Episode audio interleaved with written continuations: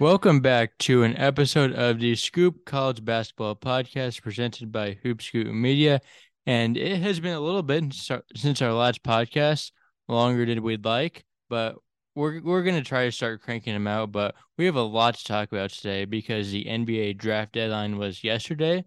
So basically, prospects had to declare yesterday whether they are staying in the draft and foregoing their their remaining eligibility or returning back to college for another season.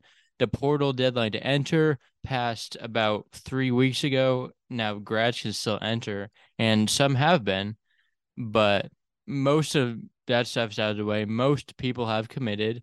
There are still a few left that we will touch on later. But first, speaking of the portal, we assembled a few portal winners and portal losers. So teams that won the portal and lost a portal with their classes. So, uh, how do we want to do this, Dan?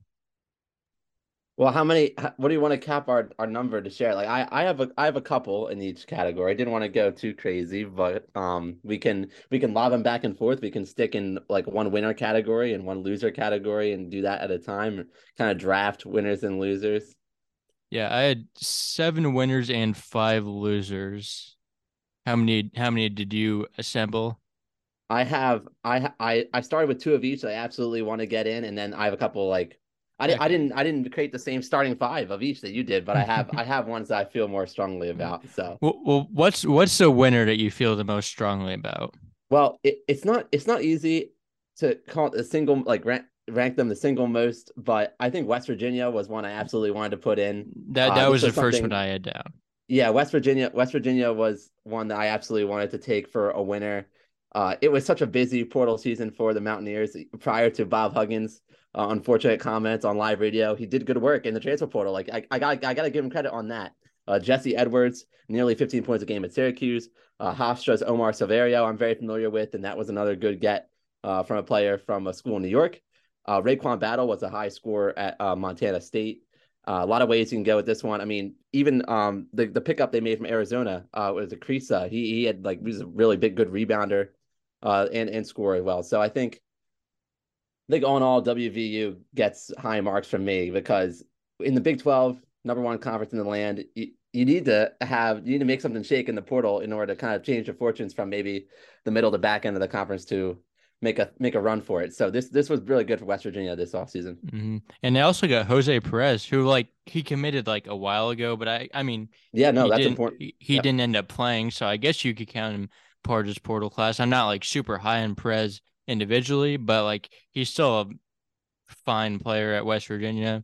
Yeah, Edwards is the one I really like. Like he is a dominant rim protector, pretty efficient from the field.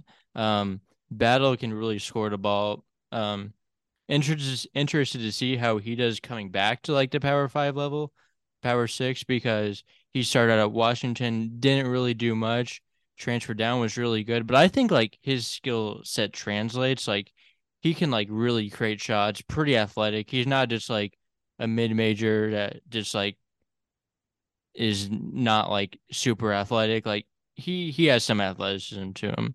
And yeah, Silverio probably won't play a ton, but he he can shoot it. And yeah, Kriisa still the jury's still out on like what kind of impact he brings. and Is he a winning contributor? But like he at worst he's a solid shooter and passer. So like okay, so I'll I'll say one of my winners next, so we can kind of switch off here. I have LSU as a winner. Mm-hmm. They brought in Jalen Cook, Carlos Stewart, Will Baker, Jordan Wright, Daimion Collins, and Hunter Dean. And the pickup I'm really excited about is Jalen Cook because it is it's another one. He started out at LSU under the uh, Will Wade tenure. He mm-hmm. transferred to Tulane after he didn't really get minutes, but like he he can really score the ball. He's like a super explosive small guard. Like he can get buckets, and I th- I think he'll translate right up. He he was probably always like a high major player. He just was some guys just like aren't good their freshman year and don't want to stick around. Also, like LSU was the only place he could have transferred and played right away. So because uh, I, don't think he's a grad. I think it's he's been in college three years, and yeah, um, there are other guys. Carlos Stewart, really good player at Santa Clara, really nice add to that backcourt. Jordan Wright, I mean, we've already seen him be like a good SEC player. Um, Daimion Collins is um he, he was not that good at Kentucky, like from a productive standpoint, but like he's super athletic. Like definitely someone that hypothetically could be good. Like I don't know if it's gonna happen, but it was definitely worth taking. Um, Will Will Baker is another guy I really like from Nevada, all Mountain West guy. I mean, has already proved he's been like a really solid center on a pretty good Nevada team. Spent some time in the Power Six as well at Texas, and Hunter Dean is just like a solid backup. Like, uh, considering like what the backup centers out there are going for, like he's a he's a solid take. Was was LSU one of your teams? Uh, LSU was on my radar, but it was not one of my top two, three that I was referencing as we introduced the segment. I mean, if my my next one in that top two, three was Kansas, uh, and Hunter Dickinson pushed Kansas over the top. I mean, it's it's it's a I'm calling it a class. It's really care. I mean, it's a good group, but it's it's Dickinson really put uh, them over the edge for me. Of course, he was one of the biggest moves in the portal this offseason. Uh, Nicholas Timberlake, uh, got mentioned another CAA player coming over from Towson. Thought that was big. So combination of those two, especially, and they picked up uh, Arterio Morris from Texas. So um, I, Kansas was well off to begin with, obviously, uh, to an extent, but I thought as soon as Dickinson became a Jayhawk, that that uh that that put Kansas in a on high up on the winners poll for me. They also got Parker Braun, Christian Braun's brother. Yep. I've I've seen like a lot of people kind of hating on that pickup because like, I mean, he probably they probably took him because it's his brother, but like he, played like 30 minutes a yeah. game at Santa Clara, which was a top 100 team the past two years. Like, yeah, maybe he's maybe they're like mostly taking him like they already have the connection there, but like he's from the area, like he's like a he would be a guy that they would probably look at as their like backup center who's wants to play like 10 minutes a game. Sure.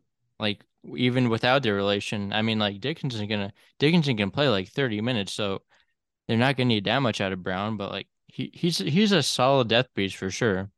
And yeah, I, I really like their class. Like I'm really high in Arterio Morris. I think like he just wasn't in a spot where he could really like show off everything he could do at Texas. Mm-hmm. And I, I thought he was gonna be like super good sophomore at Texas. Obviously that didn't happen because he didn't play his sophomore year yet, but like because in my article where I ranked the uh the way too early top 25 right. and by the way I think I might come up with a new top 25 say, new and revised yeah yeah I think that will possibly be coming out in next few days but yeah one of the reasons I like Texas is because I liked his potential to potentially shape up into an all Big 12 player and he's still in the Big 12 so the all Big 12 chance is still there and yet Timberlake he can score the ball, he can shoot the ball. I think he, yeah, he really, he really provides some offense for a team that's not great shooting wise. Like he can really shoot, which is a huge strength because yeah, they don't have that as much shooting. Yeah, Kansas definitely one of the portal winners. And moving on uh, to my next team, I have Gonzaga. Uh, they got Graham Ike, Ryan Nembhard, and Steele Venters are also in the running for Zyon Pullin, who released his top five, and we will talk about later. But yeah, like this this is a like about as good as you can hope for. Ike is a guy who's like proven to be one of the best players in a similar conference. Mm-hmm. I mean, Nemhart is has been proven to be a solid starting point guard on a team who can really contend in March, and I think Gonzaga will give Nembhard the best opportunity to really show off what he can do offensively.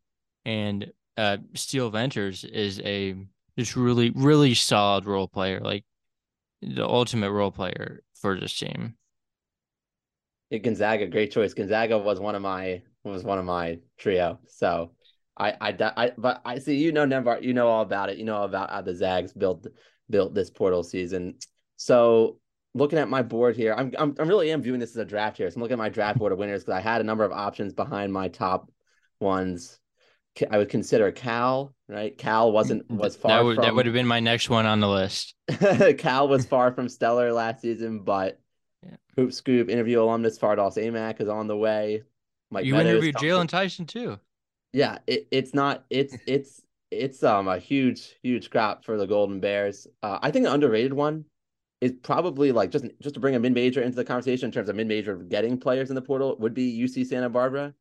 There has been I, I considered putting him down, but I did not. Yeah. But you're, yeah, you're, I, UC Santa Barbara, you're looking at players who you you talked about it or alluded to it a bit ago. Mm-hmm. You know, players who were at power sixes and maybe didn't just didn't have didn't have a workout, didn't have the pathway to showcasing all that they can do. You know, really tapping all that potential. But uh, Zach Clemence comes from Kansas to UC Santa Barbara. Um, they also get players from Auburn and Creighton. So that that's one that I would consider. But I'm gonna I'll ultimately give the nod to Cal because Cal was in such need of an overhaul, and they're they're getting it. I mean, Tyson was double digit points a game at Texas Tech. Uh, so to pull from two players from Texas Tech, that makes it uh, as which is one of the certainly a good program in the Big Twelve. I I think Cal uh I, the Pac-12 always have a hard time making heads or tails out of us out of sometimes in the regular season. So at least Cal made itself much more interesting to watch now as we head into the fall.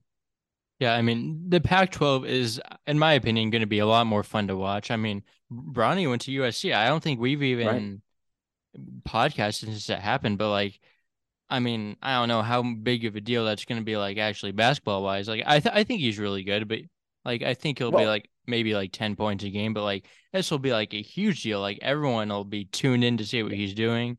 I saw they just announced uh, today, I think, that they're playing Kansas State the first game of the right. season. So at least that'll be like a first game of the season that people want to watch instead of playing like some random mid major they beat by 50. So mm.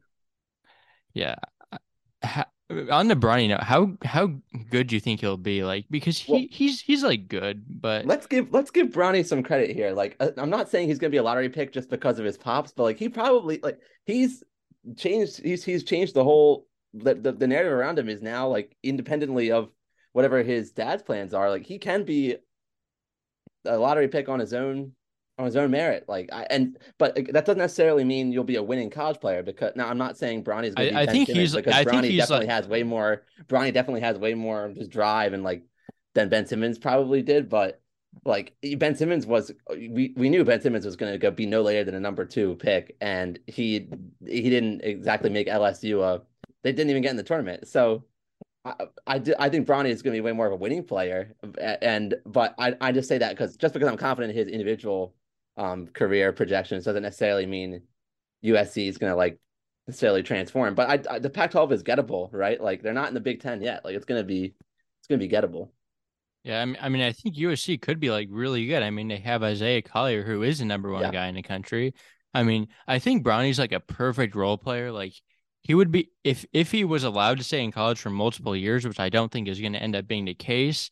Like I think he'd be like a great multi-year, maybe like two-year player I th- I obviously think he's gonna leave after one year because he's probably gonna play with LeBron in NBA. But like I I think he can like really impact winning. Like I think he does a lot of little things good, which like kind of like obviously LeBron just like an athletic freak. Bronny's not really there, but he just he's still a very good basketball player and maybe overrated by some. Like I saw some mock drafts at him going like top 10 like He's not well, that good in my yeah. opinion, but I th- I think he's like like I don't have a problem with some of their recruiting rankings. Like he he's he's he's good.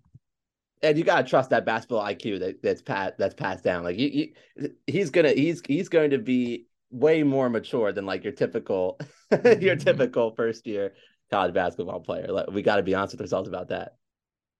Yeah, I mean, the spotlight isn't going to be any new thing that he has to adjust to. That's for sure. I mean, his high school games have been on ESPN, so. Oh yeah, he he was he used to talk. He's been the talk of the town for uh for much much longer than just his college mm-hmm. recruiting process. Yeah, absolutely. Um, but yeah, we got a little off topic there, but good good portal class by Cal, and the next school I went to, I guess if we're doing this as a draft, I am drafting the Florida Gators. Um, they got Walter Clayton Jr., Tyree Samuel, Micah Handlogten, and EJ Jarvis Um, I think Todd Golden just really got what his team needs and kind of realized what he maybe didn't do as good last year. I really like Clayton. Clayton is like he can be really good, along with Riley Kugel, who's obviously not a transfer, but he's going to be one of the best players in the SEC. And the other three are just like pretty solid fours and fives. Handlogten, um, freshman from Marshall, uh, really rebounded the ball, really blocked some shots. Will be interesting to see if his offensive game develops. Samuel was a pretty solid high major caliber player, and Jarvis comes from Yale, had had a pretty decent career there. Should be a very solid role player. A lot of times, Ivy League guys are good at like accepting roles. I feel like moving up a level, like yeah. But yeah, do you have any comments on the Gators? Yeah, nice, nice choice. Nice choice uh, taking us to the SEC because that's where I thought I might be going next. I, I didn't necessarily think I might go with Florida, but I have another SEC team in mind. But I know I I think Florida's I think Florida's a great choice. You didn't you didn't mention that what they lose. They lose Niles Lane. I'm just I'm just pulling your it's, leg. It's a catastrophic loss for the Gators. and I'm not, and I'm not making light of Niles Lane. I'm just, of course, I have to work in the fact that he's on his way to Delaware. So, but yeah, but no, yeah, it's that's a good choice. I, I, I got no bone to pick with that. I was just gonna pick Arkansas next. So Woo Pig Sooie, mm-hmm. like Ar- Arkansas. Shout out Musselman, uh, Khalif Battle coming over from Temple, El Ellis from Louisville. Really like, really like both of those additions, uh, especially uh, when you look at, at adding from a uh, Pac-12 school, uh, Keyon Menifield from from Washington. So uh, yeah, I mean, Arkansas is gonna, gonna keep adding these proven veterans. Like it, it, it's a, it's gonna be, I think, a good combination. So I'm, I'm gonna stick with Arkansas as my pick here, following Florida. Yeah, I, am personally not as high on the Hogs recruiting class as some are because I feel like they didn't really address the need of shooting. Um, I mean, Battle is a shooter, but he's not like the most efficient. Like he, I mean, you think he sh- he shot like eight threes a game on thirty five percent, which like you you can like that that's decent, but I think they should have had more shooting, especially from the guard position. A lot of these guards are not great shooters, but like all in all, like Musk can really recruit from the portal. Like th- there's no doubt about that. Yeah, and I'm I'm gonna I'm gonna trust the staff at Arkansas yeah. to unlock that a little bit. For, for the guys they did land, I'm gonna I'm gonna trust that that efficiency improves a little bit. So you're making a with this quote draft pick, you know, you're making a bet on this with projections too. But I guess that's the case for all these. So yeah, I, I do think Muss is like arguably the best coach in the country and like shaping guys up and getting them to do what he wants uh, on the court. So yeah. So for my uh, next selection here, I'm gonna go to the mid-major world and select the Lobos of New Mexico. I really like what they've assembled, and I think it hasn't been potential uh, to get to that tournament, which they should have last year before they absolutely collapsed down the stretch. That was pretty bad, but they they were clearly a tournament level team for most of the year. And yeah, they got Nelly Jr. Joseph, Mustafa Amzil, Jemarl Baker, and Isaac Mushila. Yeah, Nelly Jr. Joseph is a very good big man uh, from Iona. Should fit in really well in Mountain West level for sure. Um, Amzil can like is like a stretch for not not even like a four. He's more like a wing. Like he's yeah, he's more of a wing. Can like score the ball. Can yeah, I th- I think he's could gun at a high major if he wanted to.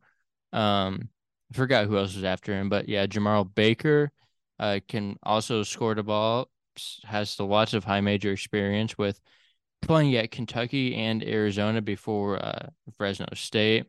And yeah, brings lots of experience. He's pretty old.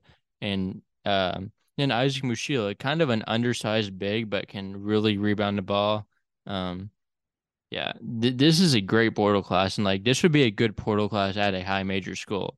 And the fact that New Mexico is doing this, like they already have pieces back. They have House and Mashburn back, so like this could be really good. Like like the House Mashburn, I really like Donovan Dent, the uh sophomore. He's going to be a sophomore that they had. Like he has tons of potential. Not sure for how much we're going to see because of how loaded this team is, but they also got like two four stars, one that might be like a fringe three four star, but like they have some solid recruits coming in. Like this Lobos team better be good because they have everything on paper they need to go dancing.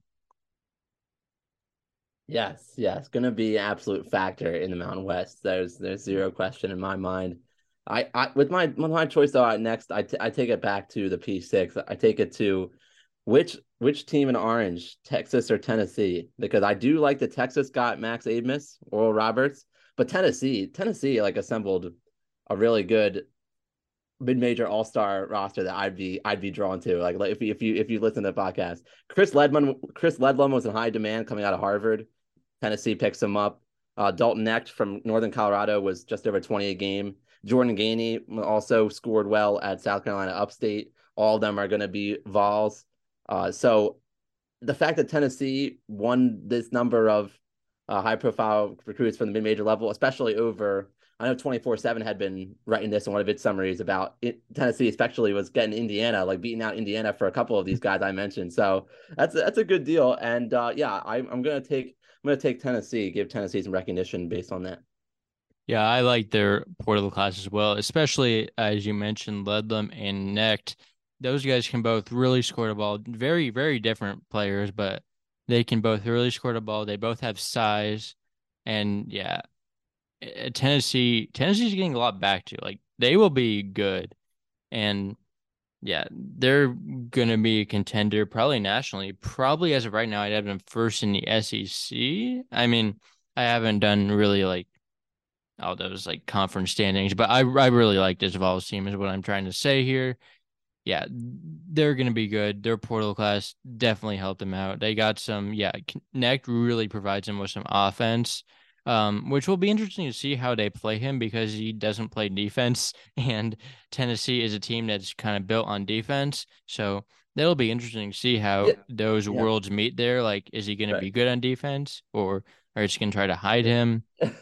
yeah, because you can only hide for so long until it gets exposed, right? Like, eh, yeah. and will I will the identity of Tennessee shift that much? Like, I I do think with the returnees, they'll probably stick with kind of what we what we chronicled throughout the throughout the season. Same old thing about Tennessee with the defense, and then really making the offense look far short at times.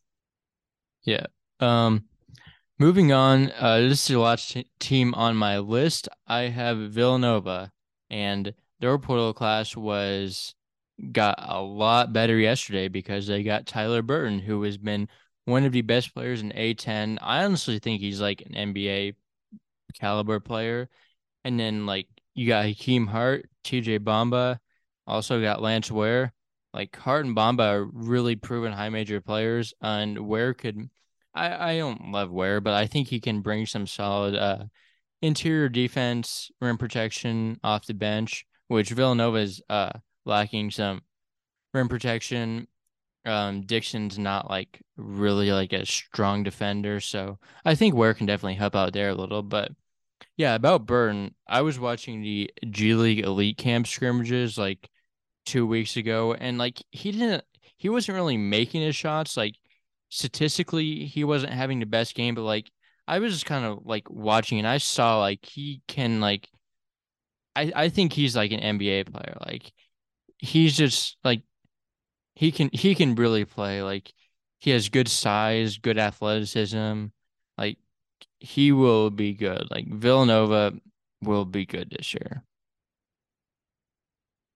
Wow, Neptune, don't count him. Don't count him. Don't leave him for dead. Don't count him out. No, that's definitely very timely choice of Villanova, right? Like Burton is big. Burton, especially just being like East Coast. I was kind of hearing so much about that. Where was Burton?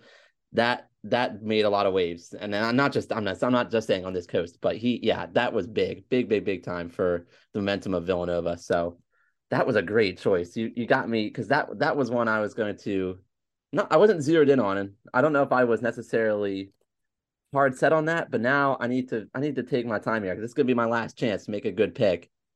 And yeah, well, I I'm all out of teams, so this yeah, will be this is my, this you'll have my, the last is, pick of the draft this is this is my remaining this is my remaining selection. And I mean, while I'm thinking about it, I'm not going to select TCU, but once again, shout out to TCU for Jameer Nelson Jr. Um, I mean, TCU had some losses too, so I was I was interested to see what TCU is going to do.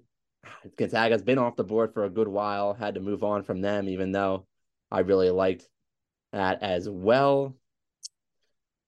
Keep going down. I'm going to have to deep dig. I have to I have to dig deeper into my bag of tricks. Like even like I want to look at this is and again this is like a taking a flyer on a school, but like St. John's has has a new coach and they got Jordan Dingle and I shout out Jordan Dingle in our podcast episode during the season for a uh, mid major All American spot. Uh, Dingle leaves Penn now uh, for St. John's, so I'm it's like I wanted to. I'm not gonna go ahead and put my full faith in St. John's like making that pick, but I'm gonna go ahead and go back to Pac-12. I'm gonna take Arizona because Arizona did figure out getting Caleb Love, not solely because of Caleb Love. I know overall it's not like Arizona wasn't like it's not gonna be everybody's choice, but um, I know he's been inefficient, like all the above, but I just think I'm curious to see. I want Arizona to be attached to my name. Gonna take a gamble with my last pick. You took Villanova, which I wanted. So there are others that could have gone. Xavier would have been a safer pick. Uh, you know, Xavier also had a class that you'll. I'm sure you'll want to get into as well. But um, yeah, I think I'm gonna give. I'm gonna give a pick to at the in the draft a school that made a lot of headlines, which is Zona. So bear down. Uh, and yeah, it's it's going to be a mixed bag with Arizona, but I'm curious. So I'm going to let my curiosity kill the Wildcat here.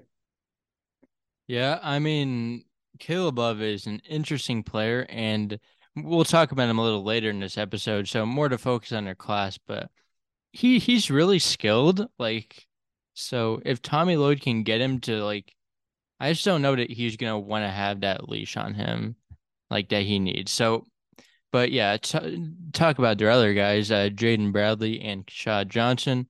Um, Johnson's just like a really solid, uh, like four man, like you kind of know what you're going to get out of him. Like he, he can really run the floor and is athletic for his position. And um, Jaden Bradley is also an athletic guard.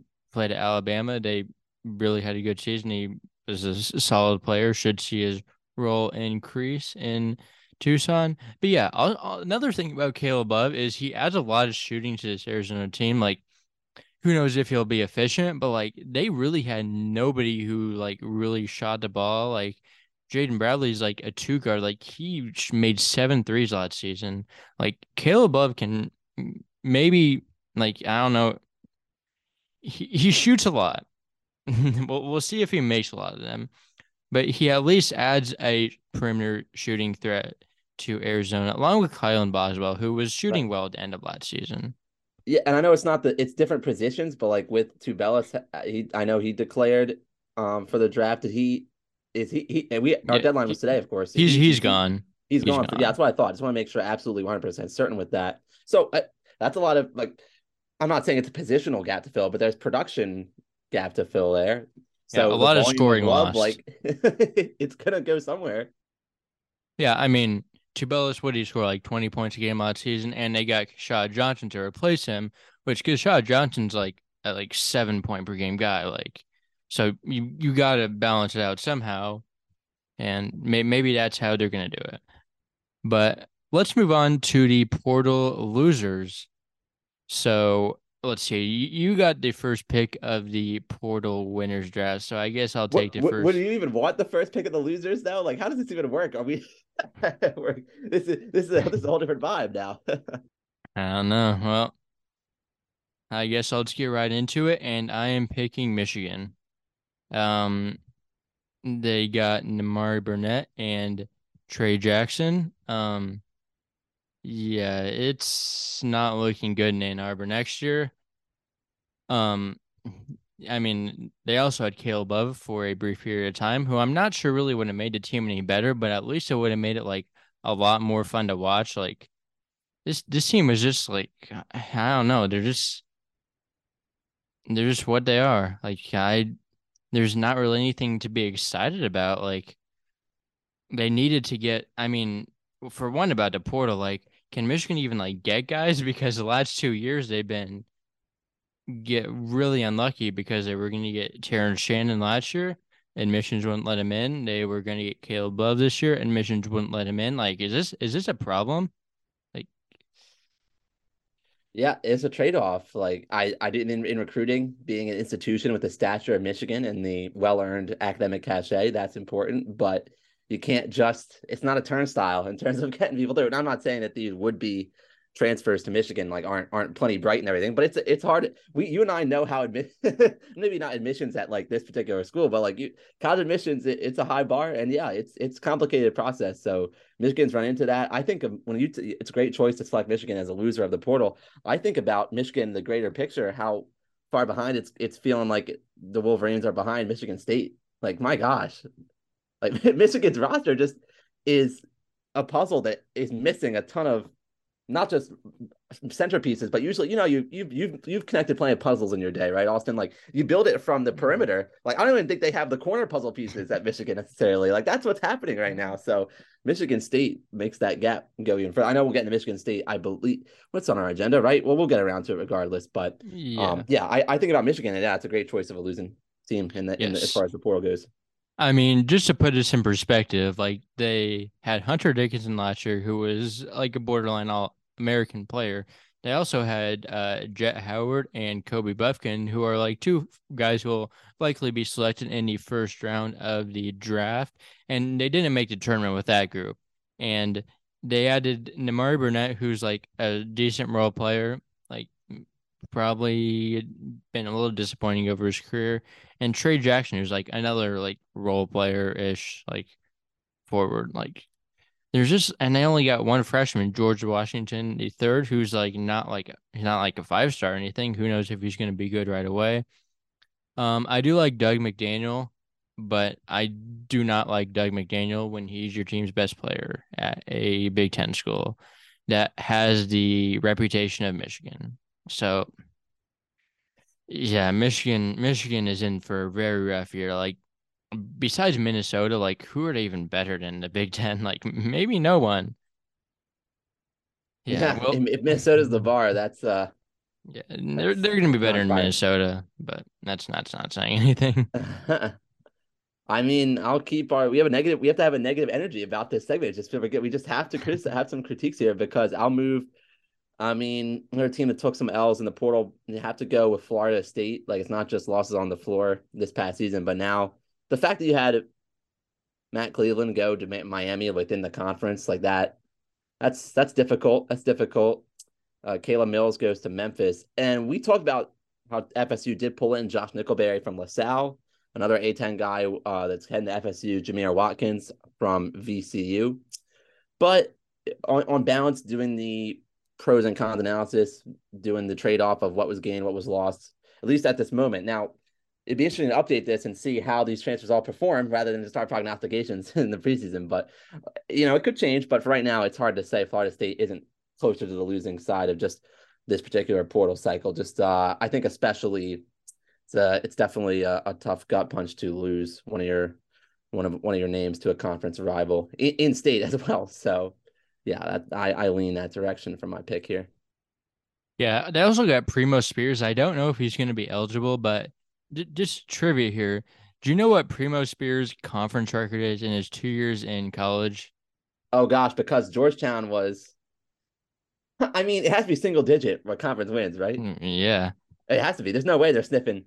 I mean, more like we're talking about like on one hand, right? You see me, our our our, our, our mm-hmm. viewers online on YouTube will see me put up one hand. It's it's it's under five, right? Yeah.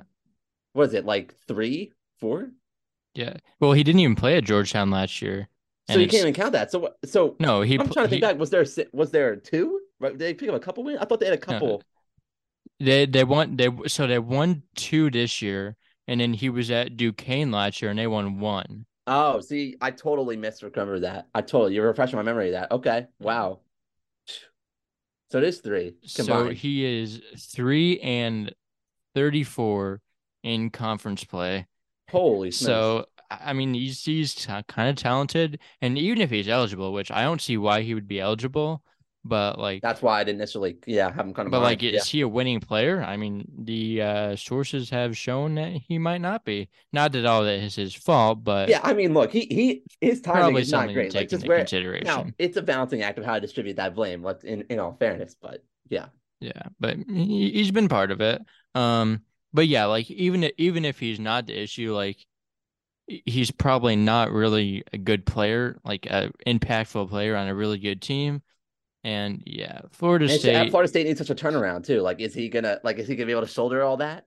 No, but yeah, I'm I'm not sure what Florida State. I don't know what's going on. I thought Leonard Hamilton was a good coach, and he's just like completely proving that wrong the past few years. He he had a lot of really good years, but he he might be about ready to hang it up. It's it's getting bad down there, but I guess I will uh go with my next pick. And is is this if if a school got no one from the portal, does it count? Yeah, because I I'd say sure because heck, if you have portal inactivity, then that's just as much we something to talk about as portal activity. Like I think that well, stands out. If you have absolutely no new bodies by transfer, now that that does say something. Well, in that case, I will take Kentucky. They have like six open scholarships. I th- I think they're going to get some guys from the portal, but like, what are you waiting on?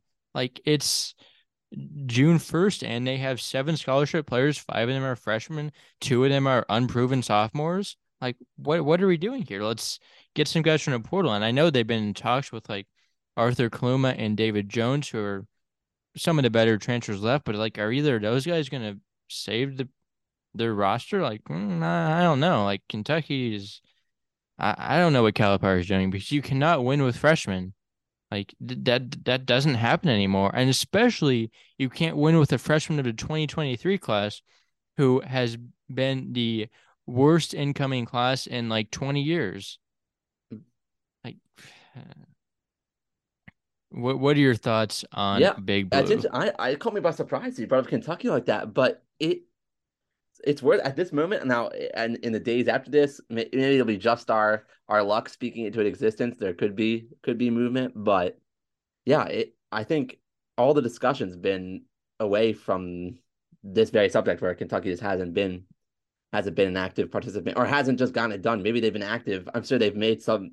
You, have, but, you have to think Kentucky's missed on a couple. But it's Kentucky. Things. Like, if you really want to get guys, you're going to get guys. Yeah. Like, what are they doing? So. Yeah. Yeah. Yeah. I hear you. I hear it wholeheartedly. I'm just. I'm. I'm honestly. While I'm saying, as I'm thinking this, I'm. I'm. Um. I'm re I'm reconfiguring my board a little bit because I didn't I wasn't thinking I wasn't thinking of a team that didn't have a didn't have an addition. So now I have more options available to me for possible loser here. Yeah, yeah. Kentucky was my only team with zero um additions. Yeah, I, I just have one more loser on mine. I, I didn't I this ne- negative energy around the losers was really getting to me. I couldn't even bear to I couldn't even bear to pick more beyond. It, it was close for this last last one. I mean, it's tight. I kind of want to stay away from schools that just had bad seasons to begin with, and then there are departures, like guys just kind of choosing to go a different route. Like, so I kind of want to look at Baylor, right? Like, they they got Ray J Dennis today, though. What's that? They got Ray J Dennis today. I know, I know. They got, but I'm saying as of as of like, I know that changed their fortunes a lot. So they're not they're not they weren't they weren't my first loser pick. Ray J Dennis makes a big deal, but I'm saying they lost LJ Cryer, so they're fortunate that they got Ray J. Ray, J, Ray J is probably just as good. So you think that's one for one? I mean, he was a MAC player of the year. Like he can really like score the ball. He can pass the ball solid. Like, I mean, I would have considered Baylor maybe a loser before today, but I guess I guess okay. I'll I'll listen to your argument that they that they've that they've nullified out, nullified it by virtue of. I'm not trying to sleep on Ray J either. Like, definitely was one of when he was making he was made his announcement earlier today. I was I was interested yeah. in that because that final four teams was was interesting combination. But I they, they lost more than just Cryer, although they, they lost other than that, they just lost really role players by and large. Um so I'm sticking I'm sticking with Baylor. They weren't a winner though. I noticed he didn't choose them as a winner either. I guess no. I guess I guess I'll catch flack for this. Baylor at best they're like neutral just because they they at least they kind of like minimize their damages by getting Dennis. And that's not again, that's not me like trying to I'm not taking takes on I'm not trying to have Dennis t- catch strays or anything, but I I want to look at Baylor because because my options I was kind of limiting them for myself because I didn't want to pick somebody like Vanderbilt, like just another team that was kind of like not didn't have the best year on the court to begin with. So yeah. I wanted I wanted to scrutinize Baylor, but they did. You're right, they did turn it around today in a big way. Yeah, v- Vanderbilt almost would have been one of my losers, but did you see that they got Tyrin Lawrence back today? Uh, oh no, I did not portal. actually. He No. did. That that Okay. was uh, fairly recent, but yeah, they got him back. And it, like Vanderbilt was the biggest loser for a while, but then then they kind of got some guys at the end. They got uh Ven-Allen Lubin. They ended up getting uh Tasos Kamateros, which all in all, they, they didn't necessarily win the portal at all. Like they're probably more on the losing side, but I don't think they would be one of the biggest losers after well what Yeah. they did in the recent weeks. But yeah, I hear you. yeah. Um. So I guess I'll just go to one of my other ones. I have Oklahoma State, and they they lost a ton of the portal, and I don't think they uh picked up a proportional amount considering how they lost. Um, Javon, Javon Small is a guy I actually like, sort of like a little bit. He's a solid point guard, uh, good passer. I don't think he's the most efficient scorer, but he can score the ball solid. And then they got um Jarius Hicklen from North Florida and Mike Marsh from Jacksonville, who like probably are not even really uh Big 12 caliber players necessarily. Like yeah, I just they just need a little bit more, and I don't think they had it. Yeah, yeah. No, staying right with the Big Twelve. I think when you look at Oklahoma State's plus and minuses in the portal, and then like I talk, I talk about Baylor, especially in light of Baylor's big pickup earlier today. I probably, I, I definitely reached on Baylor as far as like a loser goes. With Oklahoma State's in rougher, in rougher shape. Like just having the departures, like the departing players had roles available to them at OSU too. Like I don't think, I mean, you don't ever know exactly what the discussions are, but you, you would think that it's it's just a bit, it's a bit puzzling. So Oklahoma State, it seems like it's going to be like there will be reliance on some youth, right? Like for to, for the Big Twelve standings positioning that they're looking for. Like I I don't know exactly how that's going to shake out. So I think that's a good choice. I think that's a good choice. I think the combination of Oklahoma State and Baylor, I I tip my cap to you probably because I was antsy to look at Baylor. I was like, well, wait a second, Ray J's uh. Ray, Ray J's not walking through the door in Stillwater.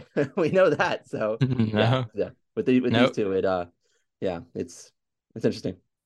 instead they're getting Javon Small, who's just worse.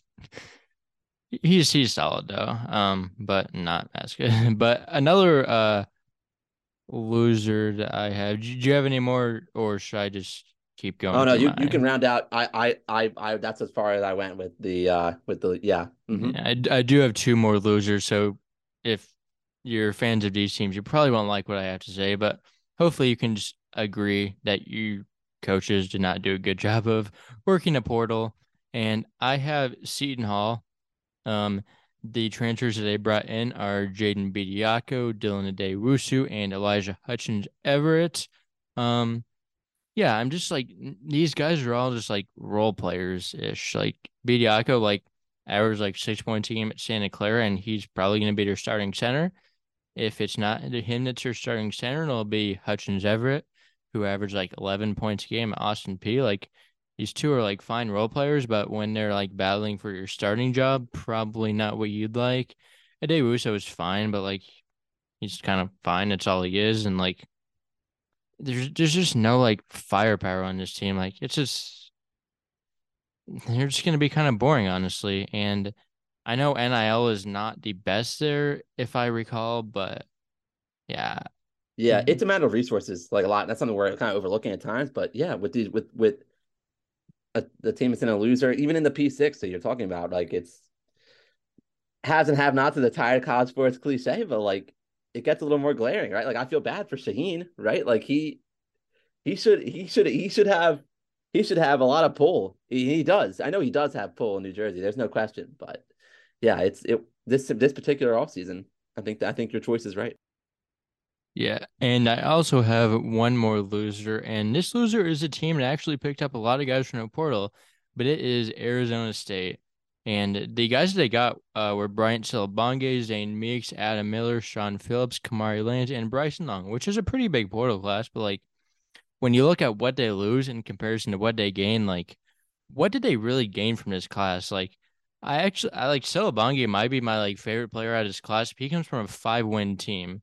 So like like I think I think he's actually good. But like Well, so I'm confused. You keep judging certain players by their their previous team's win totals. no, I'm Like, I'm saying like he's their best player they got from this class and because like um Tulsa won five games, and I think his win shares was like two point nine. So Mm, yeah, he he's actually he's actually good, but like for him to be their best player, like Meeks is like solid, but he was like a role-ish player on like a WCC team. Like he, he's actually a guy that I think could fit in well. Um, Adam Miller might be just like terrible. Like he he was horrible efficiency wise at LSU. Like I I did like him his freshman season at Illinois, but like this last season was atrocious. Like LSU might have been the portal winner because they got rid of him. that, that he, that's that's a that's a that's a zinger. That's a zinger. Right, uh, that that's immortalized in the in the audio. Good grief. But no, he he he could be good. I just there's when the most recent stuff is him being pretty bad. Um, Sean Phillips was like maybe he has potential, but like he didn't do anything as a freshman on a bad team. Like Kamari Lands, kind of the same way, played in a bad team. Bryson Long also is probably just not a high major player, although he can shoot it. Like I'm just not super sold in any of these guys. That maybe Selebangue because he has size and can rebound, but I'm can't just can't be sold. But like when you look at the guys they lose, let me pull up. Um, they lost both of the Cambridges. Um, they lost DJ Horne. They lost Warren Washington. Uh, they lost Luther Muhammad, Austin Nunez. Some some of those guys to graduation, not the portal, but like you just didn't get as much as you lost, and I think it was a, a pretty big difference considering how much they lost to how much they got. Like, and another thing about Adam Miller, I saw he tweeted like after he committed, like this will be the last time you see me in the portal. Like, buddy, you this is your third off season in college basketball, and it's the third time you're in the portal. Like, like okay, like. I mean, I do hope so. I hope. I hope. Yeah, I, I, hope he's not in the portal again. But mm, to to be fair, he did take his name out of the portal last year, but he still his third time in a portal in three off seasons. So not necessarily something to like brag about that you're not going to do it next year when. well, I mean, on the other side though, maybe it's just like, hey, that's very upfront. Like that's very much like kind of commit. You just want to talk about quote committing. Like that's committing. Like this is this is it. That this is that's a statement. We'll see. We'll see how it ages. Hopefully, the third time is a charm. Um, but yeah, so I I think that wraps up our portal winners and losers segment. So now we move to the draft deadline, which was yesterday, May 31st at 11:59 p.m.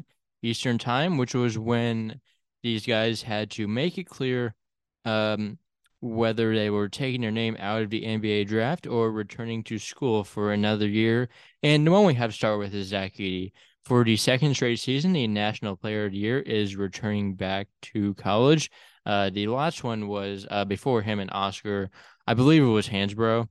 Um, but yes, Zach Edey is returning to West Lafayette, and yeah, th- th- this is big. Like he, this is like he, he's going to be the face of college basketball. I think it's great for the sport that he's returning. So, so what are your thoughts yeah, on this? I'm glad you alluded to that. I do think it's it's a plus that for the sport. Like we, we don't talk about the sport like as a as a you know healthy living organism, but like returning Edey, not just to Purdue but to the Big Ten, to presumably March Madness. Like that's all. That's all. Those are all pluses. Those are all pluses for for our sake at least, it's great to see him back, and we can talk about him more.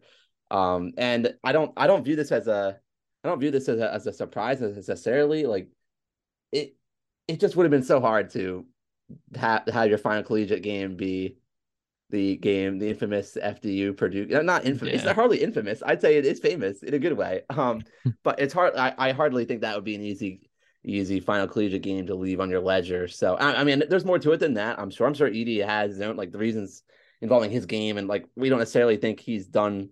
Like he he can have. Um, he was great in the reg throughout the regular season, but he can he, he can have even more resounding March too, and that that could that could really help. So I think uh yeah, I, I don't know this necessarily like blows me over backwards. He's coming back, but at the same time, you don't take it for granted, right? Like it's just with all the different forces at play, like in the in the basketball market, you know, going from college to the pros and different ways, different routes you can get there. Like I, I certainly don't take it for granted that Edey's coming back, but I, there are fact some factors here that I think made it a little bit more likely, not, namely the loss to FDU.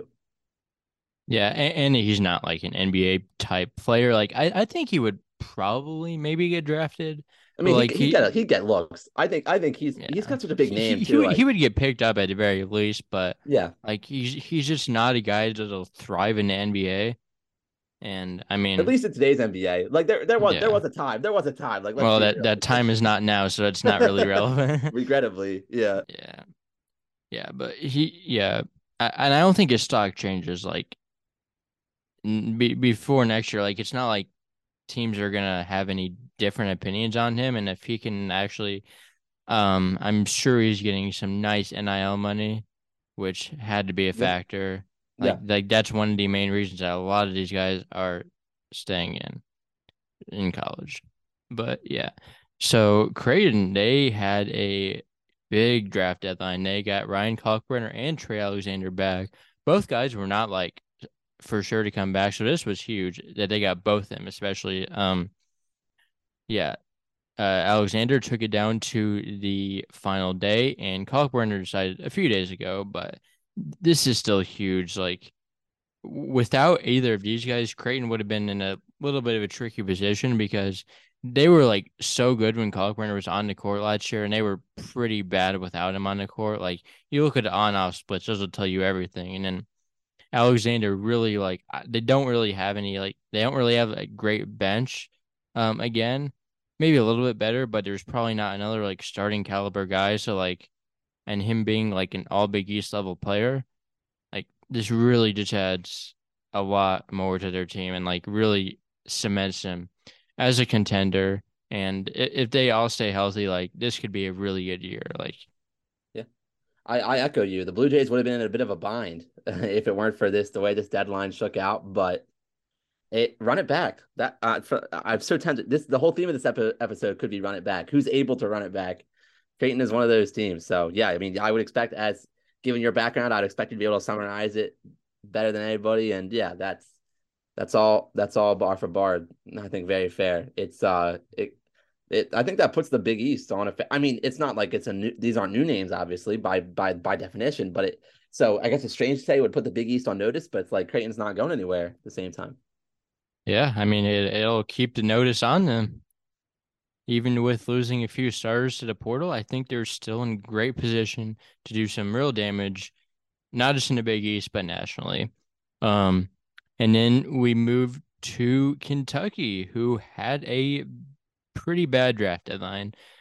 Oscar stayed in the draft, um, and so did Chris Livingston. And Antonio Reeves withdrew from the draft, but it's still kind of unsure on if he's actually coming back to Kentucky which is not great.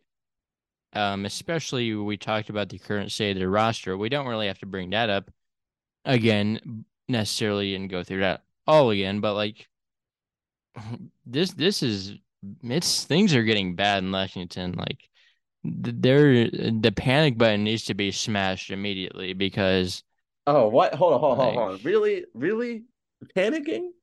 I mean, like they have seven players on their roster and five of them are freshmen. yeah. Okay. Like, this this just, is not like yes. a top twenty five team. Yes. If okay, it's not a top twenty five team on June first. But I remember having this.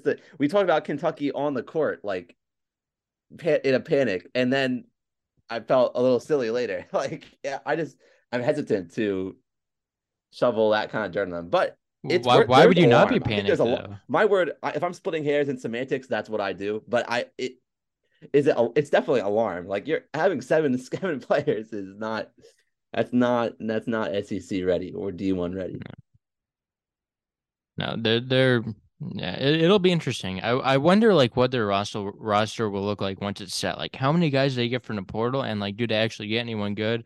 I, saw they were uh, they reached out to Joey Hart, who's a UCF commit, and let me bring up his final four before he committed to UCF.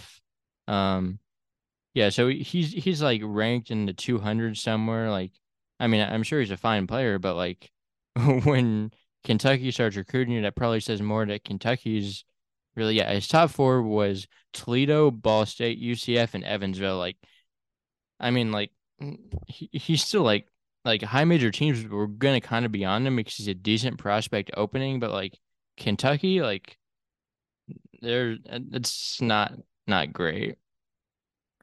But yeah, um, what else happened? Yeah, FAU they got their guys back, which was kind of everyone knew they were probably coming back, but like just to have it confirmed means the Owls are back, hopefully for another Final Four run because that was fun. But even even if they're not, like they're still really good. Like if eh, this this was not a fluke. Like we've said multiple times, like they they did most wins in college basketball. They just didn't what get lucky into the tournament and go on a crazy run. Like they they they were actually that good.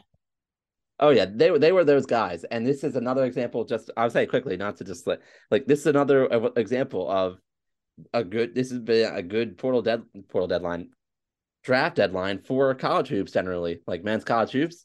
For, we talk about Zach Edey, kind of you know the the face at the very top, the figurehead of the P six, right? But then Florida Atlantic, it gets to put it back together. Like that's that's awesome. That's awesome. Yeah, that, that's that's amazing. And yeah, like you you could almost consider them a portal winner. They didn't lose anyone.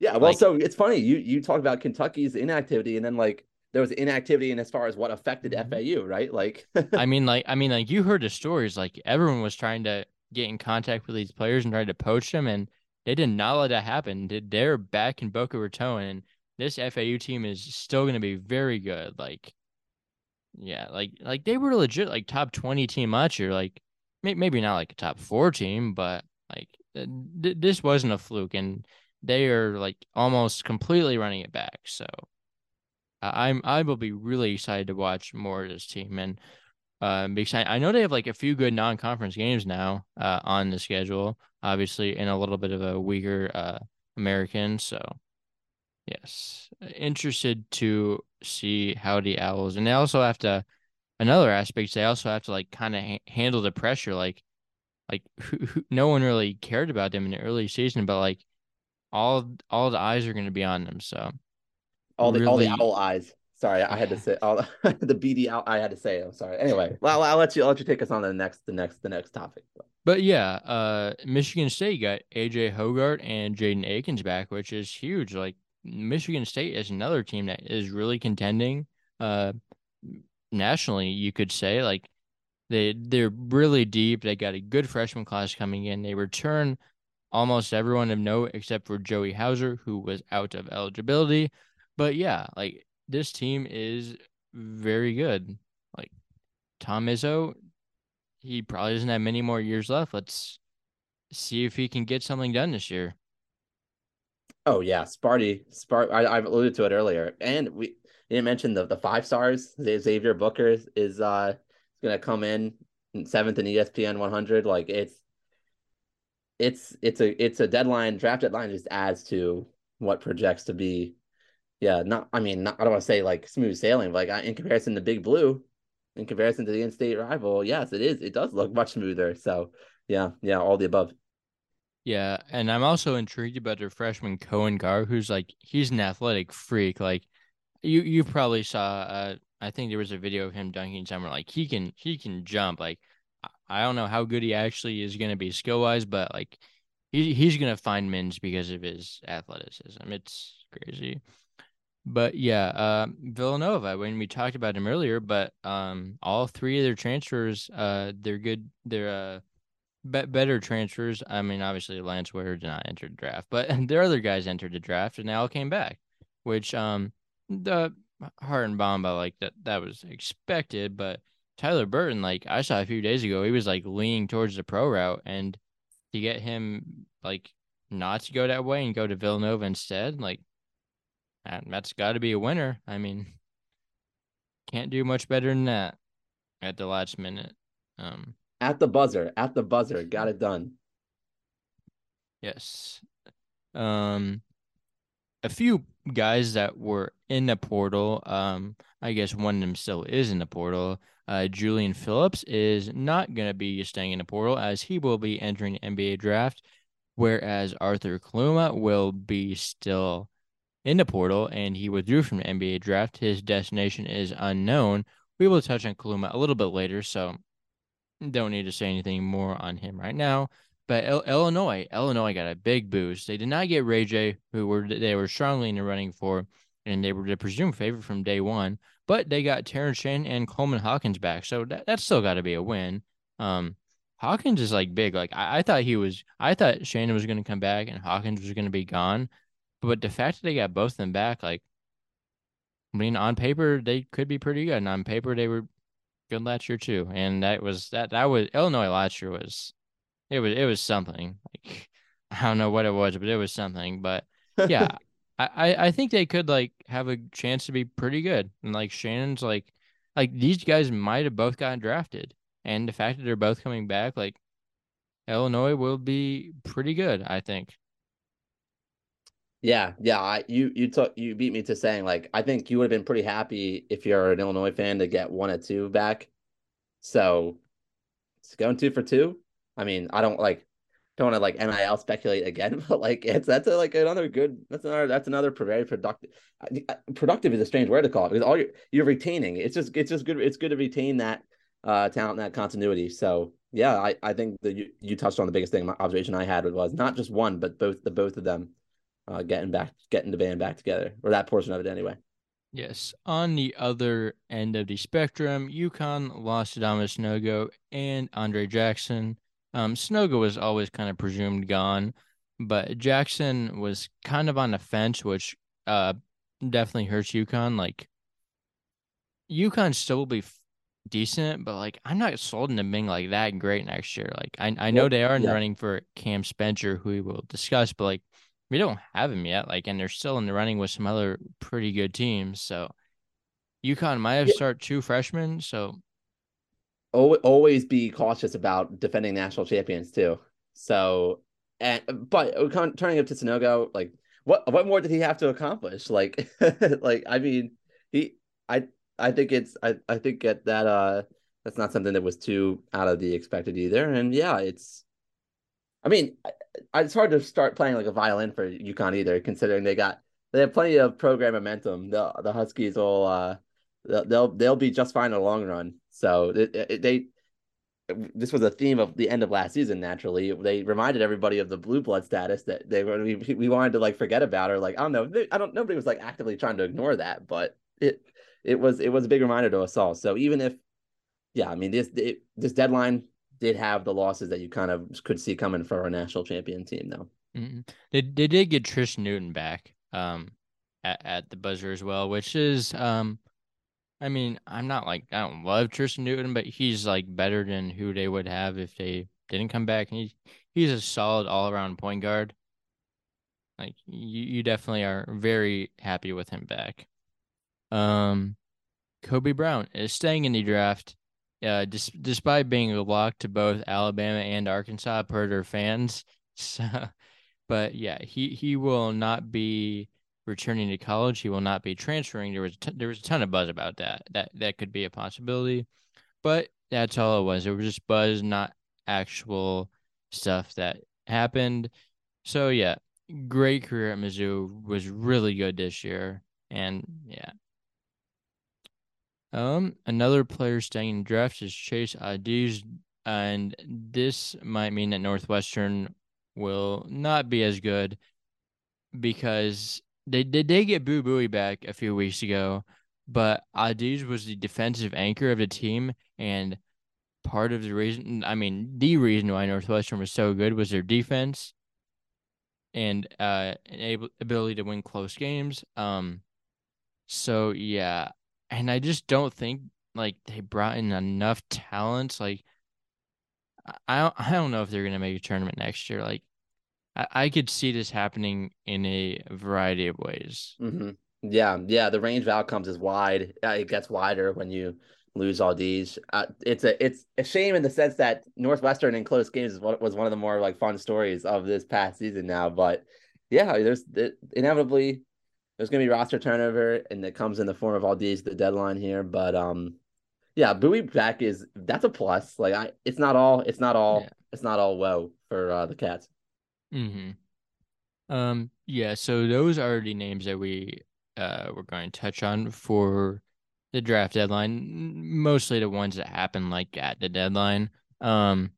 but yeah, there have also been some recent like transfers, recruits, that, that type of news that happened recently. So might as well touch on that. So the uh, most uh, notable one in terms of headlines is Caleb Love committing to Arizona. We obviously touched on this a little bit earlier, but now we can go more in depth on Love. Like, I don't know. I just don't know that he's a winning player. Like, I don't. Th- he's not a winning player. Like, he like when he gets hot, he's really good, but like, that's not something that's sustainable. Like, I don't know. Did Arizona need to take him? Like, I don't know. Well, what are your thoughts? Yeah. So I, I, okay. We kind of talked about this from the Arizona POV before. So I, I just want to say, like, I don't, I actually don't even have that much more to say about Love, other than I'm relieved for him, like the player, the person, because this had to be one of the most stressful times in his career to have the original commitment to Michigan. Like, now he had options, he had choices. Like, I'm not saying he was like completely without, but it had to be really a challenging time frame to. I mean, again, not that he didn't have like plenty of choices, but still, like the first plan A, you'd by what we know was Michigan, and the so like as to come out come, to come out of all that fallout and still wind up at like a really um I know Arizona like wasn't like at the top of the country last season or anything, but like they, they were two seed. They, they, I don't but you think about how they finished. so I'm just saying there, like let's let's be real about that. Like, but like all the same, what I'm talking about with Love is he gets he the Michigan doesn't work. Michigan does not work out, and he still winds up at a at a really esteemed program. So I'm happy for him for that. And he is going to get he's going to get plenty of touches, right? Like I just think the fit is there in terms of just he's going to have he's going to have ample touches. So yeah, I'm I'm not sure if that's a great thing for Arizona. He's going to have a lot of touches, but it's a good thing for him. I'm just, I'm completely talking about this young man at this point. Like I'm just being being being straight up about that. But yeah, it as far as Arizona goes, well, uh, well, it'll be we'll be holding a microscope to it because it's not foolproof, is what you're getting at, and you're right. Yeah, it, it'll be something worth watching for sure. I could see it going down a variety of ways, and I, I guess we'll just see because yeah, like I mentioned earlier, like he he's super talented. Um, that just he just hasn't been a winning player, especially this last season. But yeah, we'll we'll just see what happens because yeah, it's it's gonna be it's gonna be something to watch. Absolutely. Um, another uh transfer that we touched on earlier in a little bit is uh RayJ Dennis, the MAC Player of the Year, is headed to Baylor. Um, yeah, th- this is another great pickup. Um, somehow still a portal loser, uh, according to Dan, but yeah, I mean, MAC player of the year, can really score the ball, solid passer, really fits in this Baylor uh, group nice with some uh, younger guys and should be a good leader as well. Yep, yep, I concur. I do think that now Dennis, like, it does feel like he has the weight of the work, like the weight of the class on, like the weight of the transfer class. Like he he saved the class. Like I guess again, I'll I'll amend my like again taking a like a more balanced approach at it again. Has, this is all very authentic live debate. Like I'll call Baylor like they it tied. It's like a transfer portal tie, not a win or a loss. Like it tied. But there's plenty in the future. It like in in looking back on it, the way the season goes, Dennis could be first team all Big Twelve. Would it be? Would that be a surprise? I don't think it'd be a surprise for a first teamer. Like bring it, bring some action to the Big Twelve. Like I know it's very crowded. They're like every team has at least one like you can make a, an, at least a stretch of an argument for. But I'm doing that just to give Dennis his fair credit while also saying like, hey, like it is interesting the fact that he is like the like the guy we're talking about that who's going to be the one guy turning around that that portal group. Yeah, the one concern I might have with Dennis is that the last Toledo transfer who like one player the year and was the same like position was Marreon Jackson, who transferred to Arizona State and was was really nothing spectacular. I do trust Scott Drew's ability to like play with uh like mid major, low major transfers, especially at guard positions. But it's kind of something to be concerned about, especially when uh you're coming from a school like Toledo who is like ha- plays like no defense. So that that could be something to watch. Um see if he's just like really actually that good and can translate, but I I think he'll be pretty good. Um, a recruit that we t- are going to talk about that is not going to play in college basketball next year is Ron Holland, who was thought to be heading to Arkansas. So this is a this is a big blow for Arkansas, almost a bigger blow for Arkansas than it is for Texas, because te- Texas knew he'd be gone for like a month, but Arkansas thought they'd be getting him for like a month. So G League Ignite, they gave him some money. So he, he took the money. Um, so Hey, I'm Yeah. not gonna criticize. I'm not gonna criticize anybody for that. Nope. It- it's your health. It's your. I mean, talk about. It comes out a lot more in football, but like it's your health. Like you don't. Every time you're on the floor, you're risking a knee injury for a player with who's five stars with this much quote upside. Like heck, it, the only t- the only tear I shed is that we don't get to you know see him in the course of our regular season in our podcast discussions. But it was it was big news. And I, your point is the distinction between like the fact that he was a Texas signee, but really like who's who's it sting who does it sting for more? Like probably does sting for Muss more. Yeah. Yeah. Um yeah, Ignite I also generally have positive thoughts on compared to like overtime elite. Like Ignite will yeah, they're- actually they're, not all the same, are they? Like let's No, be, like, let's also yeah. Ignite is a pretty solid pathway for uh top recruits like him. Um Supreme Cook, one of the best names in the country, is headed to Georgetown to play with Ed Cooley. Um, should slot in nice as their starting center. Um, yeah, he's a pretty solid big man, can rebound pretty well. Uh, Seton Hall, it seemed like you would maybe be going there, but he is not. He is going to Georgetown. Very solid pickup. Um, Yeah, like really like it for the Hoyas. Like even okay, so you you gave the true X's and O's analysis. Here's my like offbeat thing. Like just to follow up on that, Supreme Cook is gonna bring like I really do think he's gonna bring some kind of swag. Like Ed Cooley, important for Georgetown at the very top. Like the, the, the let him cook edits, the highlight edits of him at Georgetown is just gonna bring a whole new like layer of fun to a program that hasn't had a lot of fun. So I'm just gonna throw that out there. Like let's let's acknowledge the fact that the let let him cook like that NIL that NIL trademark. I don't even get a trademark on that, or if that applies to some existing pro player or something. But that that would be that would be special. they, they got to get something going like that. It's it's too good of an opportunity to pass up. Um, but yeah, Elliot Cadeau is reclassifying to the 2023 class and staying with his commitment to North Carolina, obviously. And this is this is big for the Tar Heels because, like before him, they were going to be playing RJ Davis at point guard, who was like solid, but him off the ball would probably be better in my opinion. And yeah, like um, one thing is that reclass point guards have been like kind of bad. Like you talk about like Khristian Lander and Devin Askew, but but Cadeau is Cadeau will be 19 by when the season starts. So like he is basically just reclassifying into what he should be, and like I I think he's actually like really good. So I, don't really have any issues here. I think he will be a serviceable starting point guard for North Carolina and definitely makes them a little better for next year.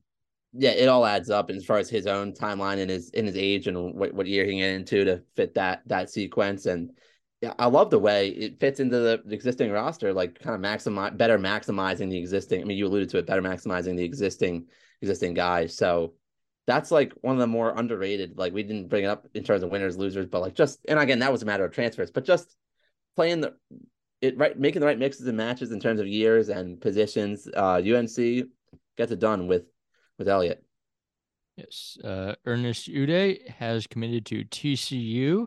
Uh, was once thought to be a Duke lock. He is going to be a Horned Frog next year. And yeah, this is a pretty solid gift for TCU. He's uh we didn't see much from him at Kansas, but also Kansas was a one seed and he's like a former McDonald's All American. Yeah, he's big, rim protector, pretty athletic. I, I think I think he'll be uh good at TCU when he can actually like play a little bit more and get to show off what he Yeah. can do. Yeah, and I, I don't like it. It would Duke really have made sense, that much sense for him? Like uh, Filipowski's. I, I think so because they don't really have like a five. Like Filipowski will probably end up playing to five, but I think he's more of a four. Yeah, so And you I- think he probably could have. Ernest could have probably bumped him still in the end. they need someone to replace Lively, who they still don't have. I think they're Right. probably going to have to roll Filipowski at the uh, five, but Hmm. yeah. So, um, Collins to LSU. I mean, I guess we kind of touched on this earlier. Just has potential. A great athlete. Didn't really do much at uh, Kentucky, so yeah, I don't have a problem with that. Um, Ole Miss got some guys in Allen Flanigan and Jaylen Murray. Flanigan Flanigan's a really good pickup. I mean, he's obviously following his dad, so not much of a surprise that he ended up at Ole Miss, but like, yeah, that's a good pickup. Like, he's a plus SEC starter. Murray, Murray, Murray can score. Um, I think he's a. I mean, there, there are worse guys that you could have off the bench for just some quick scoring when you need some. So I, I, I like this uh, too late get today assembled. And, and how about how about Murray going from St. Peter's to Ole Miss like that? Like that that whole that I'm just picturing that. Like if for, if nobody's been to St. Peter's, I have not been to St. Peter's, but like people became aware like what it looks like, like the gym and all. Just think about again, this is not on the court observation, but I'm just quickly like just adding some like just thinking about from Jaylen Murray's perspective. Like he has to be his whole cultural shift is going to be crazy going from Jersey, like kind of that that North Jersey kind of area, and the resources there to the Grove and like Ole Miss. And this first fall at Ole Miss, he's probably gonna it's gonna be a lot of fun, I'm sure. So anyhow, no, I mean that seriously. Like it'll be fun. The yeah. Grove is cool. So, um, but no, yeah, it's uh kind of cool to see Chris Beard. We talked a lot about Beard, and like now he's kind of I'm interested to see how like this is one example of I'm, I'll be keeping tabs on like how it goes for him in his uh, next go around it because uh, there's been a lot that's changed since we first discussed his like status with what what uh, fell, fell out of Texas. Yeah, yeah. Ole, Ole Miss, I think, will just be kind of good because he's there. Like I, I, like what happened off the court aside, like he is a really good coach. So Ole Miss will find a way to be at least like decent. Um, Jesse Zarzuela committed to Oregon, and this is just what happens when you're one of the last decent guys in the portal. I don't think he's that great. I mean, I, I think he's good, but like, do I think he's a Oregon caliber player? Probably not. Um, he can score the ball, not super efficient, but yeah, like, um, another player that could be good for some bench scoring, like can score in bunches. A good option, definitely a good option. Like hard to sneeze at that, and if he can get the if he can get his field goal percentage over 40%, that would probably like it's just kind of it's just it's just he hasn't quite he even knocked on the door of that. So like that would probably be like one of those benchmarks you can watch for with Oregon. Yeah. Um yeah. I mean I don't think he'll play a ton, but yeah, he he can be a spark off the bench. Um and considering who was left, like well, I guess you. So in, in the minutes he does get, like, curious, like, will he just be more efficient with the time he does have with the Ducks? Like, it, it, it will be that'll be what we're what we're counting on. Yes. Um, Jeremiah Williams stay committed to Illinois from Iowa State. He did not play at Iowa State due to an Achilles injury. Always kind of interesting to see how players come back from that, but like I don't even know like if he's healthy, like gives him a solid like point guard option at least. Like yeah. Um yeah, he he's like a true point guard and Illinois really doesn't have like true point guards on their roster necessarily. So if he can be healthy, he can give him some solid minutes, I think. Um, yeah. Uh, moving on to who's left in the portal, and a few of them uh released their cut list, and also some of the schools kind of mentioned with them. So the first one we want to talk about is Zyon Pullin, who uh, is down to Gonzaga, Michigan, Florida, Xavier, and LSU. Um, yeah, he can. He's a good point guard from UC Riverside. Um, yeah. So, uh, wh- where do you where do you think Pullin should go? Let's do like where do you think where do we think these transfers should go? Yeah. So, pardon me. I feel like I have a worst time. Like felt like I had a sneeze coming on. This is like again, this is all live. I thought I was gonna. Okay, I'm good. so anyway, I was just getting, I was getting choked up because Zyon Pullin is like getting me emotional. He's such a good player, still on the board. Um, yeah, so I think Florida would be a good spot. Like, just mutually, I think that'd be mutually beneficial. I mean, all these Xavier, LSU are kind of up there for me too. But like the need, the need is so stark at Michigan too. Like as we discussed, so like but he, he where would he be best off? Uh, it's to me for me it's kind of a coin toss between like I just think he could he could be walking into a good situation at Xavier, but I I mean I like Florida the most slightly. Yeah, so. I I like Florida as well. I think he has minutes there and can be in a really good team. Xavier, I think they already have enough guards. Um, I also think LSU has enough guards. Gonzaga could be one to watch because they lost Malachi Schmidt, Smith to the draft yesterday, so they have a spot. And that could make sense regionally too, going from UCR to Gonzaga. That could make sense if he yeah. if if that's something that really matters to him. But yep. yeah, I mean Michigan also has spots, but they supposedly don't have NIL money, and I don't know who would really want to walk into Michigan where you have better opportunities next year. Like, yeah. Um, moving on to our next transfer, Mike Sharavjamts, uh, known as Mongolian Mike, the first uh, D1 Mongolian athlete, which is pretty cool. But yeah, he was a Dayton this past year and released his top five recently of Indiana, San Francisco, Pitt, Nebraska, and Memphis. Who do you see as the best fit for Mongolian Mike? Good question. Good question.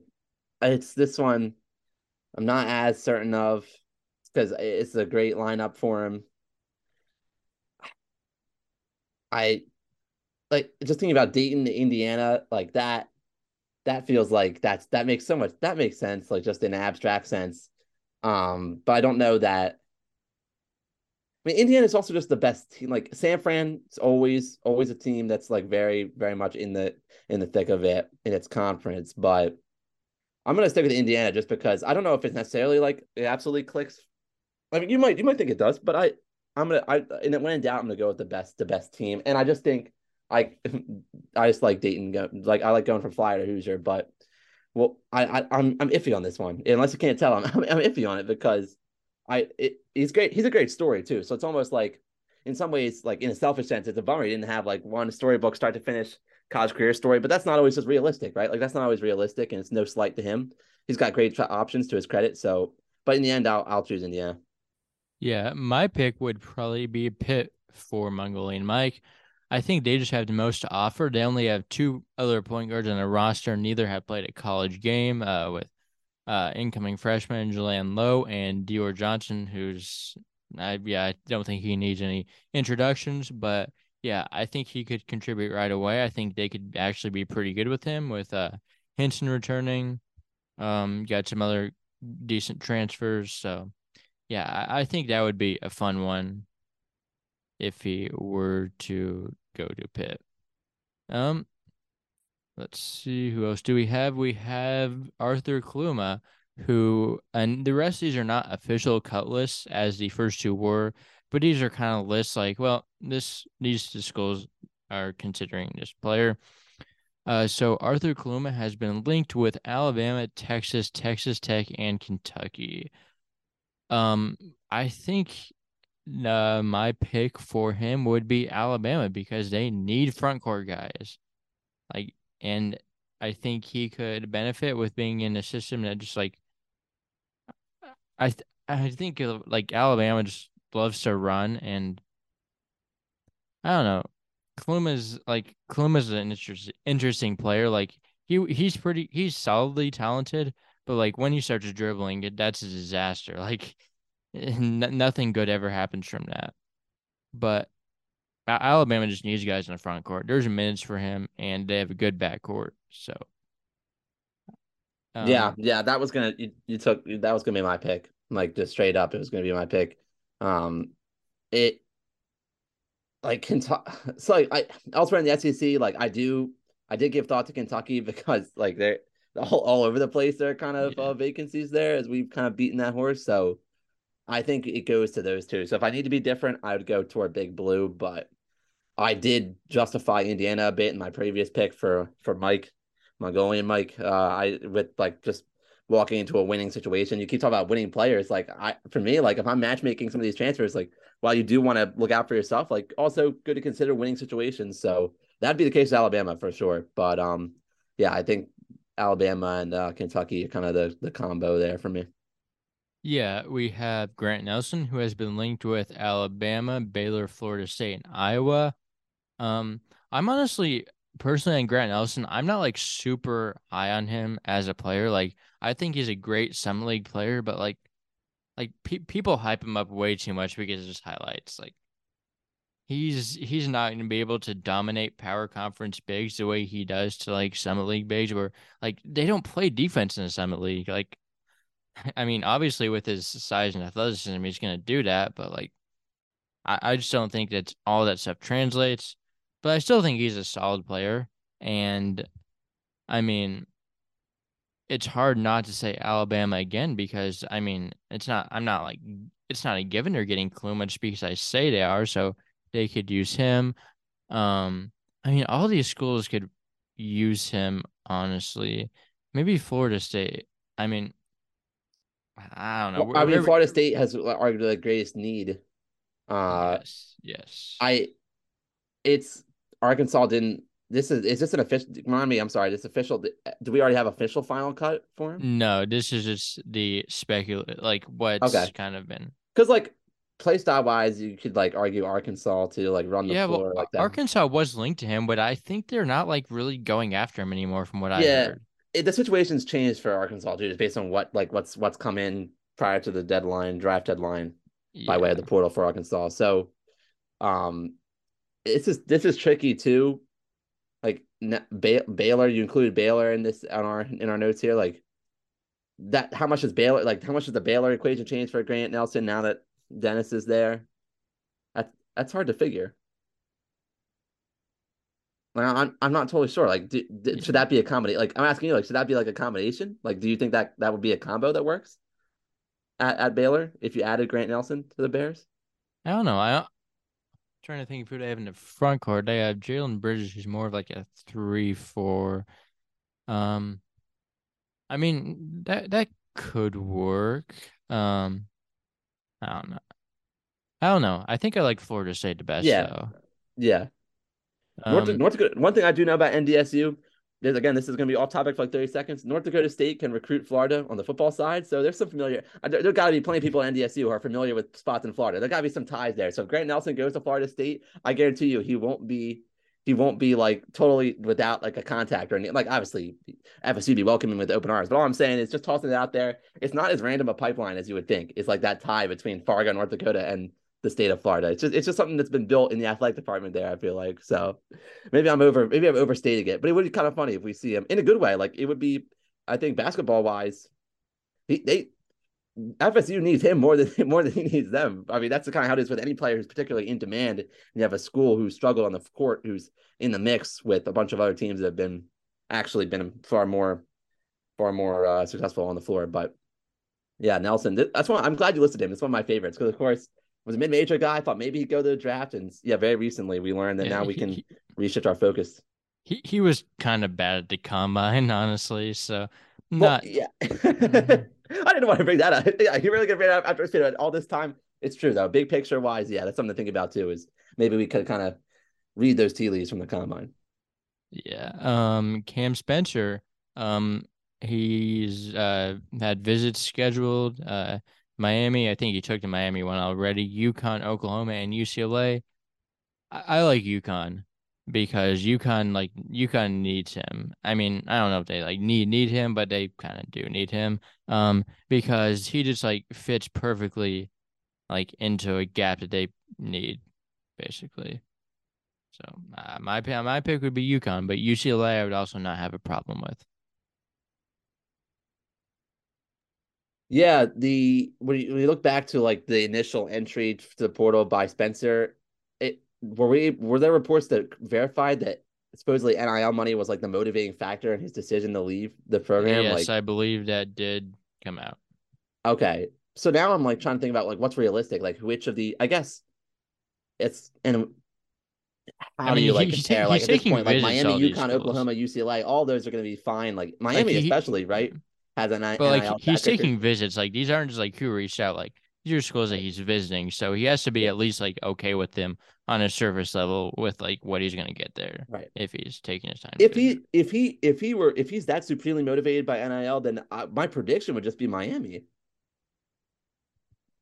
Yeah, yeah but like... I mean, I don't. There's probably some other stuff involved. I'm not saying I'm not saying that's not. Nobody's going to the portal like realistically. Like you're leaving, you're a student and you're going from one school to another. Nobody's doing it for just one reason, but like Miami does if, if there's one that's being reported on more than others, and then that re, that one that's being reported on more than others is NIL, then I I think NIL, I think Miami. Like not, and I'm not not trying to mm-hmm. like that's a that's not a bad thing about Miami per se, just based on how our how our setup in the college athletics landscape is right now. But I mean, yeah, but I want to the you, Final Four. yeah, yeah, we can actually talk about on the court too, rather than just this NIL sphere. Like Miami, Miami's got a good thing going. Um, but so does UConn, and your your choice of UConn I love because UConn, we just talked about losing Sanogo and the, and the list goes on. And so Spencer, yeah, Spencer would, would, and that makes sense. Again, I love like regional transfers too. Like there's something about it, like Rutgers to UConn, that makes sense. Like that fits really neatly in my head. So, um, but I, my pick is Miami. Like at this point, my pick is Miami, but we'll see, we'll see how it, we'll see. That's not, I, I am hardly your top P6 crystal ball, but I, I, I did put some thought into it.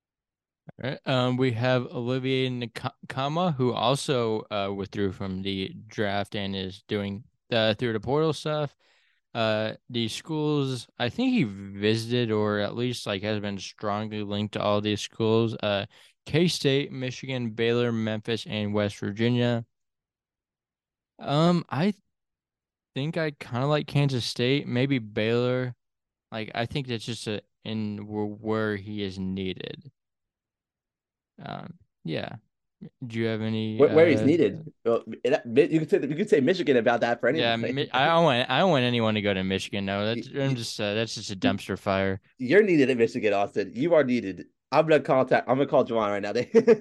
but no, seriously, like okay, but so okay, if you're taking that slant, like K State, I'll recommend K State to anybody after like with obviously a coach of the year. Like I recommend K State to anybody. Uh and then what the only reason I would like, I guess, obviously, like I'm thinking, I'm predicting you like straight away from West Virginia for this pick, just because that kind of feels like a full house at this point. Like, yeah, like he would probably come off the bench. So yeah, well, like... what more, what more can be offered there to a prospective transfer at this point? Mm-hmm. Yeah, yeah. So I think path of least resistance, path of least resistance to like possible PT would be between like Michigan and well, I guess no Michigan would just be it because especially with Baylor, we again we brought up Baylor had a big addition just today. So yeah, I think yeah. he would still steal him into Baylor though. I mean, yeah, different well, position. So right, Baylor, our our our transfer portal tie team, Baylor, my my friend, my tie team, Baylor. Yeah, yeah. we, um, also we have one last yes. one last uh top transfer remaining in the portal you wanted to uh to, to get into here. We do, and it is David Jones of St. John's, uh, who is considering Kentucky, Memphis, Xavier, UConn, and Arkansas. I think Memphis maybe, but I could also see Kentucky just because Kentucky needs guys. Like, I mean, yeah, I mean, maybe Jones is a little bit inefficient, maybe not the best like team guy, but he's also kind of a bucket. So I don't know. He just he already visited Memphis. I believe he's visiting Xavier today, but like Xavier, like I don't know if that's the best fit for him with everyone they already have. So I would like to see him at Memphis. I'd like to see him at Kentucky. Yeah, I'd like to see him at Kentucky because I mean, it's about time. It well, okay, maybe this isn't maybe I'm answering the question a different way, but rather than like from a player POV, but it's about time Kentucky got got got like this is I just have a feeling this is gonna be one of the players Kentucky winds up with that we like who you were like pleading for like let's see let's see it let's yeah. see it in action like I think the wheels are gonna turn finally for Kentucky when it comes to They're Jones. probably I, gonna get either Jones, Kaluma, or both. Yeah, some some combination, or yeah, or can they sweep? Can they sweep? That would be th- that would be another could. one of our turn one of those portal turnarounds. Mm. Yeah, still not sure if I love them even with those I mean, no, mm. they need Reeves to come back. They need you're Reeves to come back. First class Kentucky skeptic. You're like you're you're like undefeated. No, but like I'm not saying that's a bad thing. It's just like you are like dedicated to that. Like, yeah, yeah I mean, fine tooth comb. I mean, right right now, there's nothing to be like yeah, super yeah. hyped up about with. Right, right. No, I think you're keeping a real perspective on it. Like I'm poking, I'm pulling your leg, but like it's like it, you're keeping a real perspective on it, which is there's not there's not a lot in the existing cupboard. So maybe maybe uh maybe David Jones is on the way. But I mean, it, Kentucky's competing against like really good other good options like UConn. That makes sense. Like staying in the conference, like that makes sense. It's it's gonna be tight. It's gonna be tight, but I I think it could yeah. be it could be Kentucky in the end. UConn could use him positionally as well, so that would not be a terrible fit. But yeah, um, now we're gonna just talk about like a few teams to give like a really short like summary of like where where we think these teams are like after after draft deadline after the portal is basically washed up. Um, and Texas, where do you think Texas is like right now? Like, how how do you think hmm. they look? Uh, you know, we the Texas. I I passed over Texas for Tennessee when we were doing our our winners in the in the draft, which was gosh, I'm trying to wrap back. Well, I was all the way at the beginning of this episode. Um, but when I look at Texas, I think I'm going to like hold out. Like again, it's like first part of the segment. Let me just like deflect the question, but like you're going into. We talked about the coaching hire, you know, coming after the um Chris Beard era. You know, you get Rodney Terry. Like I kind of want to stand pat, see how it goes with Terry. They they didn't like. I don't think they Texas lost like really. There were no, uh, they lost uh, a former they, interview of mine, Rowan Brumbaugh, but like I don't really think like I have to mention Rowan when I talk about Texas, but like I don't think well, that's gonna. I don't think their losses are gonna be.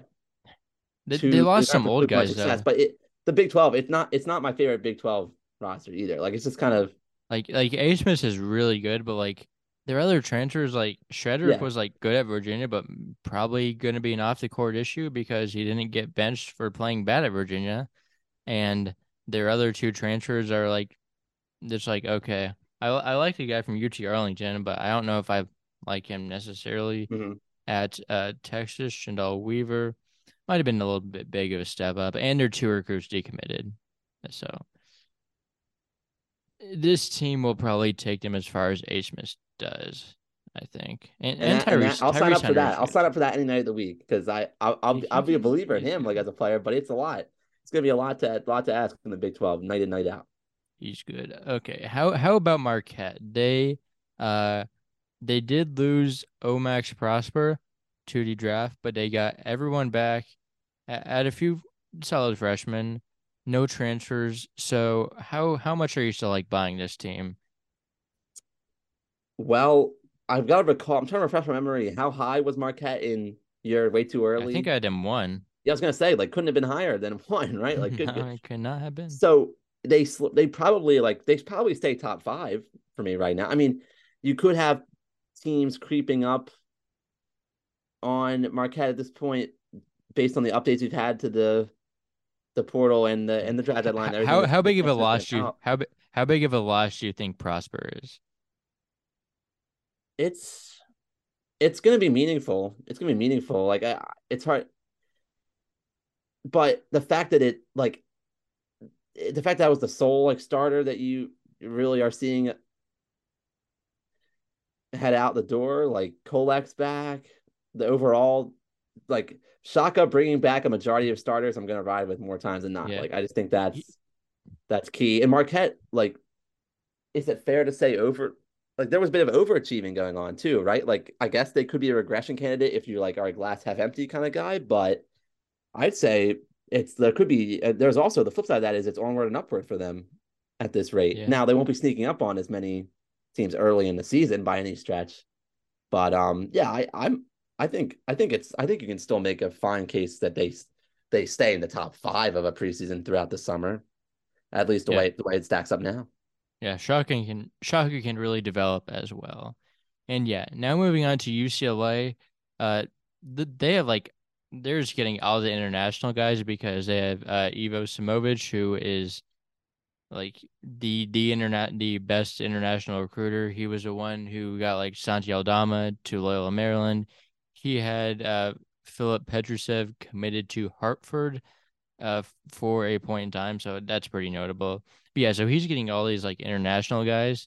Um, I know they're supposed to get uh, a guy, Aday Mara, who's supposed to be like the best out of the bunch, but like, I'm I don't love what UCLA has really right now. Like, it, it's solid, but like nothing yeah. that's blowing me away. It's not stacking up to USC.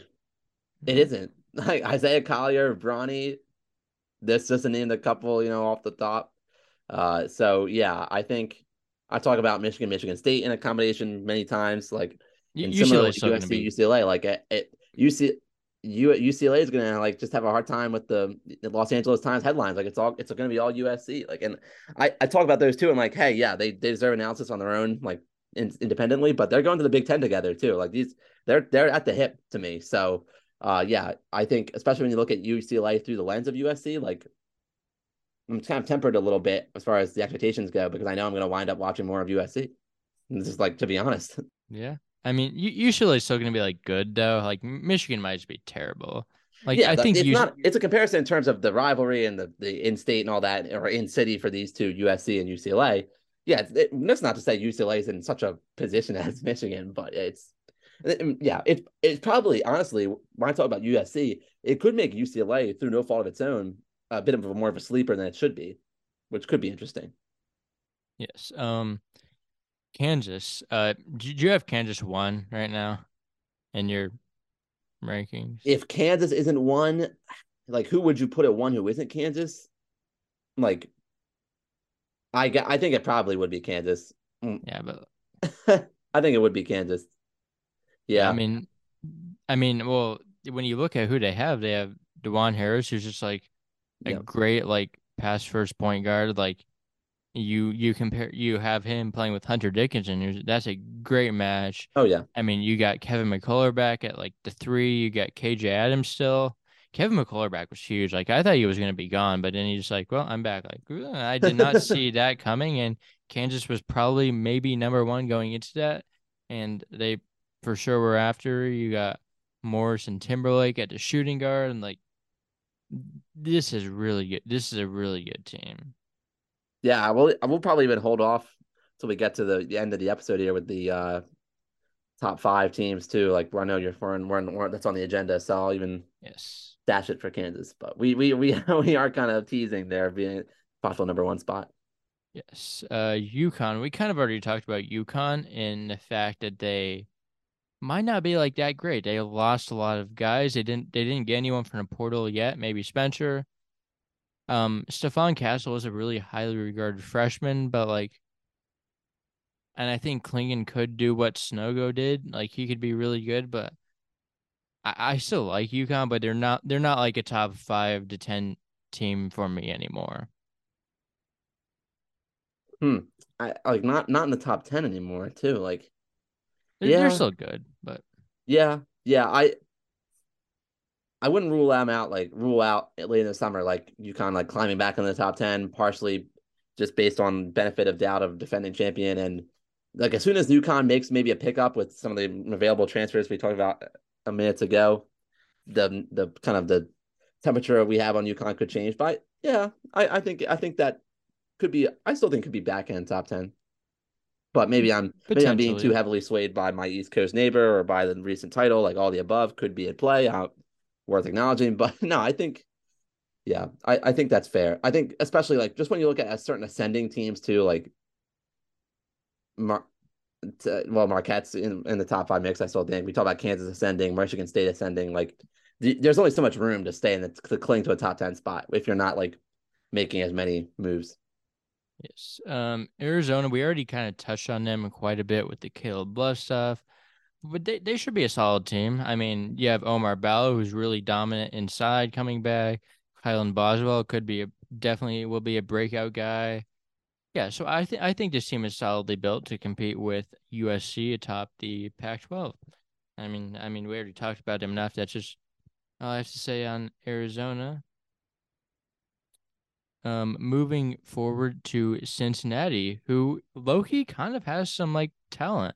Like they could be solid. Um, they obviously got Aziz Bandaogo uh the other week, and that's going to be really interesting to see if he's eligible or not, because he he's he was like pushing the mental health, uh, for like he was pushing like that's why he entered the portal. So if he doesn't get a waiver for mental health, then I wouldn't think anyone would. So, but be- besides him, I mean, like they have a, they had decent portal class with like uh Lukosius. they also got Jamille Reynolds, who's another center. They they have they have like four centers. Like they have uh obviously those two, uh Victor Lakhin and um Ody Oguama. Like send, just send one of those guys to team team who needs a center. Like like like Mizzou needs a center. I, I actually saw they had Connor Vanover visiting yesterday, I think. But like did just like send like Ody Oguama to Missouri and get like uh, Kurt Lewis in return. Like who, who says no? yeah, set up set up the trade. Set up set up the old the old college college trade. Couldn't that that I'm sure in a perfect world, in a perfect world, that wet yeah, that you do see two winners coming out of that. But yeah, no, wet Wes Miller, this, this is it's his team now, right? So like I there's momentum here. You Cincinnati's what are they? I saw a headline recently. They're they're wearing Jordan brand now. They're, are they are they, they, they yeah the whole athletic department switched to a, a Nike Jordan accommodation. So they're okay. You know, look look good, feel good, play good. They're rocking Jordan in practice, and uh yeah, so it's um yeah, I think your observations are, are good, and it, it is kind of a situation where we we wait we wait for that waiver because you would figure that will be will that will be granted, but I hate to forecast the NCAA, NCAA forecasting NCAA decisions is probably probably a, a, fool's errand for this podcast and for most others. So, but yes, yes, in in all, Cincinnati has momentum. Yes. Um, Alabama, they do not really have a front court right now. Their backcourt is amazing. You got uh, Mark Sears, Aaron Estrada, Latrell Wrightsell, um, Rylan Griffin. But you their front court, the only players like in like that are like forwards slash bigs are Nick Pringle, uh, Sam Walters, and Mohamed Diabate. Like, and none of them are really proven. Uh, obviously, um, Walters and Diabate are freshmen. Pringle like didn't really play. I kind of like Pringle, but like he didn't play that much. Like, there's no guarantee that he's. I mean, I, I mean, I think he'll be solid, but like, is he like you're like? they they really got hurt with Bediako staying in the draft because he's I don't know why I don't know why he stayed in the draft because I don't think he's an NBA player. Like he's just like yeah, could have used like, another year. He's he's a defensive anchor. Like that's what he was this Alabama team, and I don't think his skills really translate. Like he, he's he's athletic. He's like I don't know. He he would have been much better off, in my opinion, staying at Alabama. So how they they need uh, a forward. They need some. They do. They do. Just to like for the balance of the roster and just when you're on the floor, that competitive balance. I I still still top fifteen. I mean, or it could be even if you're just outside the top fifteen as it stands now, can still can still work your way back in. Like Alabama should still be active, right? Like we talked about Alabama being linked to Grant Nelson like that, or like in the mix, like speculatively. That's that wouldn't fix that wouldn't fix your your forward spot. Though I mean, you, you look toward more toward Kaluma for that, but I yeah, Alabama had such a good like I know there was again we bring up off the floor there was a whole distraction but like okay back on the floor and Alabama was so, Alabama was great last season and of course like the guard it's a guards game right like if we're being honest like not to beat around the bush but like I think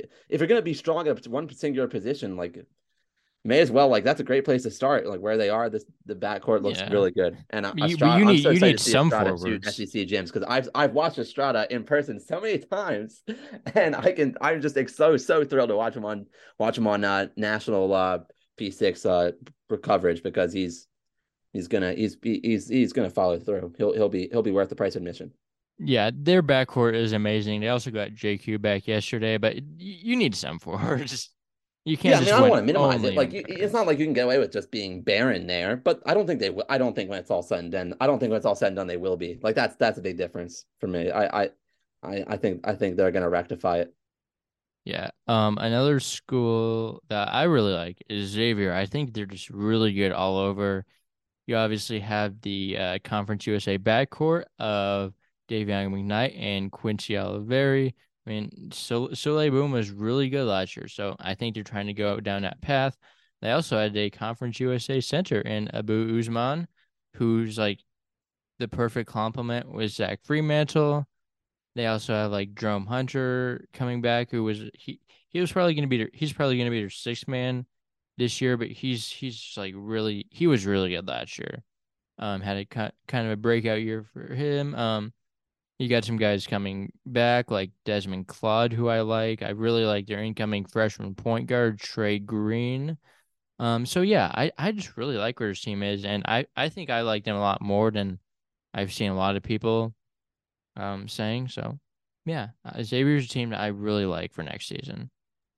Yeah, a big part of it is they were certainly in the picture for a winner in our transfer for transfer in our uh, transfer discussion, winners and losers. So it and I, I do who you you who I don't believe I discussed it. I considered picking them, but I'm losing track already. We we didn't end up picking them, but they were they were easily in that they were easily in yeah, the mix. Like they, it's they certainly worthy of their recognition and for all the reasons you just described. And uh I feel like it's a team. I feel like it's a team that can get lost in the in the Big East shuffle sometimes. Like uh, UConn's defending champion of the country and everything, but Xavier like I don't think we'd be surprised if they finished on the top of the like I know Marquette we talked about lagged about, but it, they're going to be right there. Creighton, Xavier, Marquette, like that. Xavier's with the offseason. It's, it's not what's the, Villanova with Villanova on the come up with Burton. Like it's not like it's going to be crowded at the top, but Xavier should stay like in that. Like they should be a top three seed in the Big East tournament, unless I'm missing out. Like I mean, like the Big East is so good. Like they could be like a top like 15, 20 team and not be in the top three in the Big East.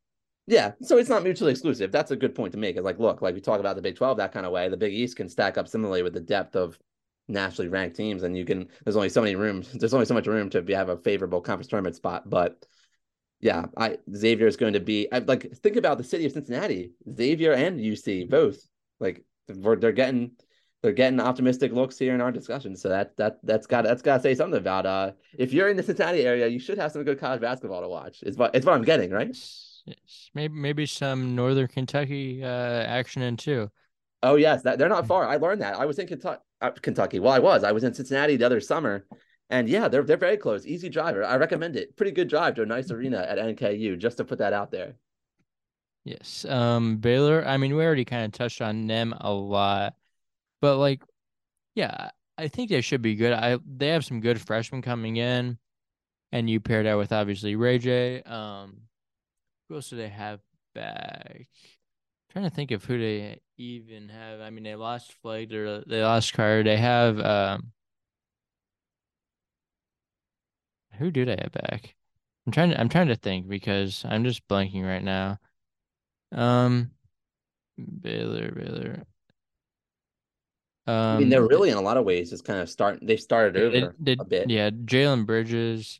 Um, yeah, yeah, they really have a lot of incoming guys. They have Langston Love, who maybe could uh, be in for a bigger impact. Yeah, I just I don't know what I think about this team. It's a lot of like I think there could be a very wide range of outcomes, but I also really like Scott Drew. Obviously, I like some of these guys that they're they have in their team. I sort of like Josh Ojianwuna for a little bit of breakout year, so yeah, I, I'm still kind of cautious, but I think this team will be decent. Yeah, RayJ changed everything, probably solidified more like top 20 vibes for him. And yeah, it, the Big 12 is such a such a, such a crapshoot, but like in a positive way. Like I said, in a great like as far as again praising the league. Uh, yeah, the Dennis takes some a lot of like pressure off of Jayden Nunn, the VCU transfer. Like again, like Nunn like isn't known for the op. Like again, he's wasn't known for the offensive side to begin with, but like other than like the three point side, uh, but that, adding Dennis totally changes the complexion. So yes. it's that again. We probably t- back to that many times, but that's really the headline here for Baylor, right? Like it. There's still a lot of uncertainty, but at least you have like a headliner guy. You can. This is this is going to be this is going to be the face of the new the new the new the new stage in Baylor basketball. Yes, Arkansas is a school we also kind of touched on a little bit earlier. But yeah, like I don't know if I love this team, like, but I do love Muss, so it's kind of like a little conflicting in that way. Um, yeah, they they did get Devo Davis back yesterday. They did lose Jordan Walsh, which would have been huge to have back. But yeah, I I think Muss will make them like good by March. They might not be good right away, as we've seen yeah. what happened with Arkansas the past mm. few years. Yeah, that's a good distinction. Like, right, like as we're we're thinking about these preseason rankings, like, well, they're not as projective, right? Like if we were totally projective, we'd say how how good will you be by the end of February going into March, and like then you really would be thinking about coaching probably a lot more too, and we'd go back to Muss and all the above. So yeah, I Arkansas, I like. There's you can only squeeze so many Big Twelve teams into a top twenty five, like realistically, but um, it yeah by the end over the course of the season they'll be right there. They'll be right there. It won't it won't come as any surprise. It, even like I know Baylor probably starts ranked ahead of them. I would Arkansas think. is not in the Big Twelve. Oh my bad. Why am I talking about that? SEC, SEC. Why am I literally? Why am I? Why am I saying that? I don't know why I'm saying that. We, we've been going for a while. That makes no sense. Why am I picturing Arkansas? I'm not trying to start a conference realignment rumor. I don't know literally why I said Arkansas the Big Twelve, but maybe it's because I think Arkansas. I was honestly picturing Arkansas was like playing. I was like playing Arkansas highlights in my head like dead ass. That's what I was doing, and I was like, oh crap, this it just had it felt like a Big Twelve team to me. I don't know why. It just looked like it. Anyway, regardless of that, SEC, SEC still has plenty of good top 25 teams too. Can't fit everybody from SEC in there. Same argument applies. Um, but by the end of the year, circling back to what I'm actually trying to get at, and as you're alluding to, by the end of the year, they'll be there. Um, and Arkansas is another one. Similarly to Alabama, Arkansas could could have more could have more to do. We talk about David Jones in Arkansas being possible connection could could wind up that way. So I'm not yeah, Arkansas, Arkansas. If you want to put your faith in like you seem to be like I thought I mean I poked at your Kentucky like skepticism, but like we generally have like an Arkansas optimism, I feel like tonight. So why not just stick with that theme? Yeah, I I really like Trevon Brazile too. Like it's a shame that we didn't get to see a full season of him healthy, but I, I really hope we can get that this upcoming year because he he is really good. Um, moving on to Indiana, a team that will be one to watch for good or bad reason. I guess it could turn out different ways, but I mean, it, will be it'll be fun to watch because they have Xavier Johnson. Their starting lineup is Xavier Johnson, Trey Galloway, uh, Mackenzie Mgbako, Malik Reneau, and Kel'el Ware, which I'm not sure if this is as good as some people are making it out to be, but it'll be interesting because there's like a lot of personalities I feel like in that lineup, and it, it could be really good. But I, I, I don't know how, how good you think Indiana will end up being. It's I Indiana kind of reminds me. Okay, now I'm gonna like reestablish my credibility with the listeners. Remind everybody that I do know about like conferences. Yeah, so Indiana and Northwestern, they're both the Big Ten. All right, we're we're piecing it back together now. I think both like it kind of reminds me of Northwestern situation. It's not totally the same. I'm just leading up to the point of maybe each is a is a candidate to take like a some some degree of a step back. Um, but like there's still a I think there's still a safe floor for Indiana. Like it, they're probably going to find their way to being on the bubble, right? Like, do you think so, or is that like yeah, worse? Or I feel like there's just so much, so many range of outcomes because Kel'el Ware could be like amazing, or he could just be the same that he was. Like Malik Reneau could be really good, could be a breakout player, or he could just not be a breakout player. Mackenzie Mgbako could be like some amazing freshman, or he could have like could be not that good. Like Trey Galloway, I think I think we kind of know what we're getting out of him. Um, Xavier Johnson also could be unpredictable at times. So I there's just so many range of outcomes. Like they could be they could be anywhere, and it will be interesting to watch. Yeah, there's no doubt. There's no doubt. Uh, one of the great, I mean, needless to say, like one of the great home court advantages in college basketball. Mongolian Mike being there, it's about him. If he were there, that, that would is a electric. possibility. Like that would be electric. Like I could just picture that right now. Like if he walks into that again, I kind of was pounding the table about that a little bit ago. But anyway, uh, that would that would make me maybe. I mean, I don't know. I don't know if I would still appreciate top twenty five rank him though.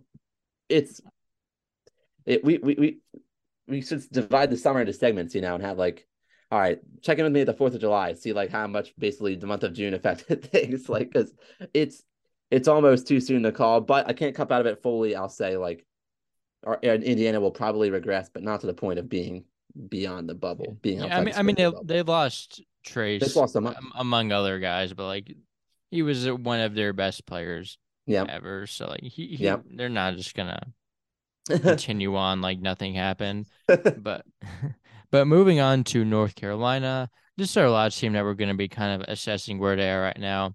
And we talked about him getting Cadeau. Um, so that that helps a lot. And I I'm I'm sort of in on them.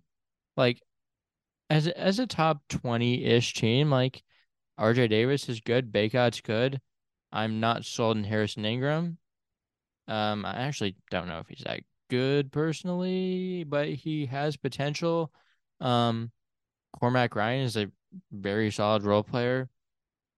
I'm I don't know about Hubert Davis though. Like I don't think he's that good of a coach, but I think they should be good enough to make it.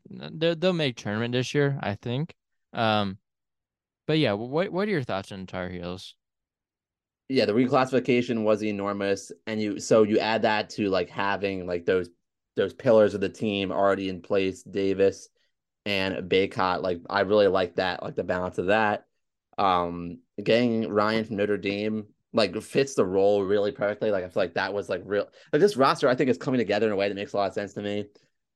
Um so yeah, and just the way North Carolina ended this past March, like they're so in line for a bounce back. Like it it was so strange to like the way it all shook out. Like I am I I'm recalling correctly at this point, North Carolina uh, how do you describe it? I guess like opted out of the NIT of like yeah. of like accepting an NIT bid. So like mm, yeah. Right. So like I just think a program with like the pedigree of North Carolina, like having that on its, on its heels, no pun intended, like coming on, coming off of that, like it's going to be it's going to be looking to like Clinton's palate and like because if you're saying you're going to turn down an NIT invite, like being in the NIT is like, of course, you prefer to be in the big dance, but like being in being in the NIT is still like an honor or like calling it an honor sounds corny, but like it's nothing to sneeze at. So to me, North Carolina like, and, NIT teams are so good. Like in the yeah, grand they're still, yeah, they're good things, teams. If you're in the NIT, you're not playing some like scrubs or anything like that. So what I'm getting at is by bypassing the NIT, by saying no thanks to the NIT, you're pushing your chips on the table that you're going to make the NCAA tournament the following year, right? So like I, I think that over like I think that's a storyline that hangs over, not hangs over in a negative way necessarily, um, but it's a story that we that we can kind of think about in the back of our minds as we're kind of watching the heels. So I think with that though, having said that, they have the piece they have the pieces where it's, it's fitting together to a point where I'm confident they will follow through on that and make the NCAA tournament. They they don't have Caleb Love either. So that, that but see the way you're talking about Love and his lack of efficiency makes it sound like you're like, oh, we don't have him either. That's convenient. That's fine. Oh, but it, it, it sometimes it could simplify things a little bit. Like it, it could it could simplify some things. It could be that both Love and UNC find like find their way like after that that split. Yeah, that that definitely could happen. Um, but yeah, are we to our top five rankings now? Do you want to go like one by one, or just list our whole top five, or how do how do we want to do this? Yeah, well, so I mean, we can just let's just we're we're getting late in the show. I can knock out like number one at least. Like I can share number one, and then I can have you share number one. Like for me, Kansas, I yeah. like talked about before. Like Duke, like may have been like even like at earlier times this this summer or earlier this spring, like could could have been like so you can still make that plenty of that case. Yes. But uh, it's tight. It's tight. But a guy from Towson went to Kansas. Like, come on, it's gonna be it's gonna be Kansas for me at this time. Yeah, I, I had Kansas at one as well. Um, who who'd you have it to? I thought you were gonna. I thought we were gonna snake. I thought. I thought you were gonna go with two. Oh, well, like, I, I guess I'll go with two. Honest. I I have Purdue. I hmm. think a lot of some people are underrating them a little bit nationally, but they're they were one seed getting basically everyone back, and some of their really important pieces were freshmen.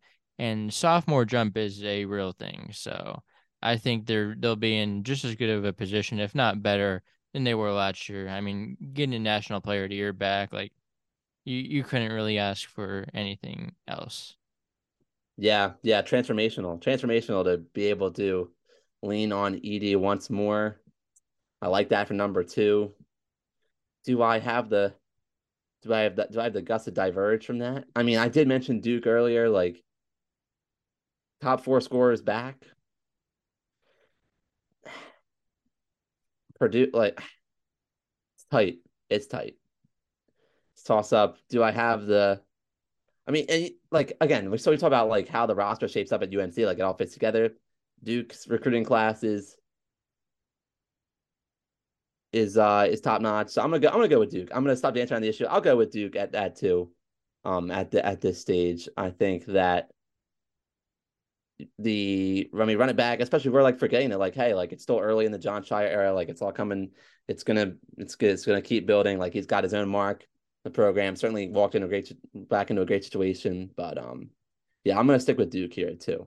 It's All tempting right. though to go with Purdue because Purdue, I feel like Purdue has so much newfound momentum, like just from being able to say exhale and say, okay, we have our rock in the middle and Edey back. Like that, that's so big. Like I think that has a lot of mental men, mental mental wellness effect for Purdue and its its the program and its fans too.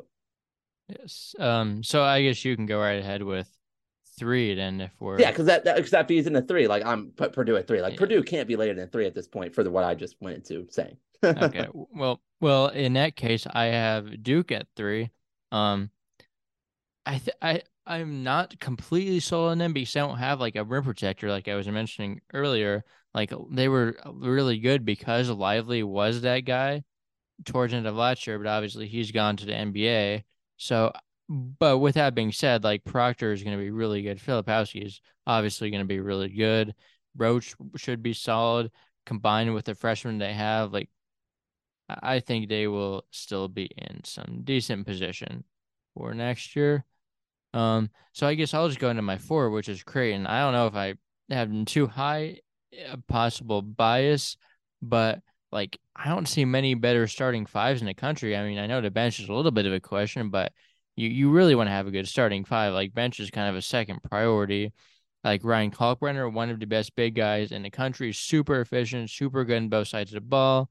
Uh, point guard, you got Steven Ashworth, arguably the best shooter in the country, has been the best player on that large team. So I mean, he's legit. Trey Alexander, potential like first round lottery pick next year, can really score the ball, can really shoot, can should play great with Ashworth. Um, yeah, him, him with Ashworth because Ashworth does not really like he, he's more of a shooter than Nembhard was and less of like a driver. So maybe that'll give Alexander space to like create some stuff more, which he's pretty solid at. You got Scheierman. Scheierman's a really winning player, can shoot the ball, can kind of does a little bit of everything, honestly. And then the the more question mark is at the four where they have Isaac Traudt likely starting, but I really like Traudt's game in high school. I mean, Tony Bennett was a huge fan of him committing, which is why I went to Virginia. So like, if Tony Bennett really likes him, he's probably going to be good. I think he fits in well with what this Creighton team is building. So, yeah, I hear you. I hear you. You have plenty of defense for your pick of Creighton. I get it. I thought maybe they'd be like five for you rather than like at this point. But so yeah, I like it. I like it. But I, am gonna go to I'm at four now. We're at four all of a sudden. Go to Michigan State. Michigan State gets Tyson Walker and Malik Hall back, take advantage of additional eligibility uh with uh, the free um no eligibility used in the COVID nineteen peak COVID year of the academic year. So yeah, combine that with and I, I kind of talked about when I was comparing Sparty with Michigan. Uh, Xavier Booker's a five star, number seven in the top 100 by ESPN. Um, you, are bringing back the top scoring minus uh, Joey Hauser. Uh, they already went to the Sweet 16 this past March. Like I, I just think it's going to be one of the best rosters in the Big Ten, right there with Purdue. Like I mean, I mean by roster I mean like guys who are getting regular minutes roster. I, so, I think the Big Ten is a two horse race. Yeah, it comes down to it comes down to these two in a lot of ways. So um, I, I I'm gonna slot MSU into four for me. All right. Well, I guess you can go on to number five now. Number five, I have to stick to my word. I said Marquette would not follow the top five, so I'm gonna stick with Marquette at, into at five. Like, and it talked about Marquette not long ago. Um, you lose Prosper, but I mean, so many relevant players are back for uh, Shaka Smart, and it's just an ascending team. It's an ascending team. Um, great market, great support. So um yeah i like i like i like marquette a lot. I, I it's almost like we we we just got we, i feel like we just got done talking about marquette but i i'm going to circle back to them in number five. I mean it's it's tricky to like you know you're almost like i'm almost tempted to look at teams like creighton um like miami you know too. Like that miami's on the board here. Florida atlantic like you're sticking florida. Um, but yeah, I think I'm gonna stick with Marquette despite those temptations. Yes. Um, I also have Marquette at five. Um, I just, I mean, for all those same reasons, and another thing that I might add, something to look at. I, I think Ben Gold could like be like kind of good. Like he, he, I kind of like him and Chase Ross. I kind of like some potential breakouts from their incoming sophomores.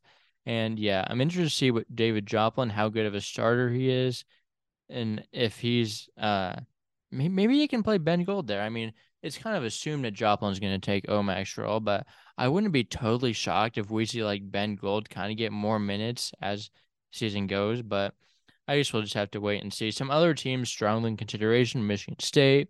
I considered Tennessee um, as well. They got Josiah Jordan James back yesterday, which was also a surprise. I don't think we mentioned that earlier, but yeah, those were some of the teams that just missed uh, the cut. So any more comments about the top fives? I like it. I like it. I think I think we differ enough, but we also have we we found some we found some common ground, so that's great. Um, yeah, I think I think that was fun. Fun to kind of think about that. I like there are some teams who are well outside, like just looking at the bigger picture, like teams who you wouldn't consider for the top five, but it's kind of interesting to think about how close they could be to 10, top 10 range. Like even mm-hmm. even USC, like USC are they really far from top 10? Like, I guess that might be a bit more of a projection, like by season's end situation. Um, but yeah, we, I think a bunch of a bunch of great names we covered.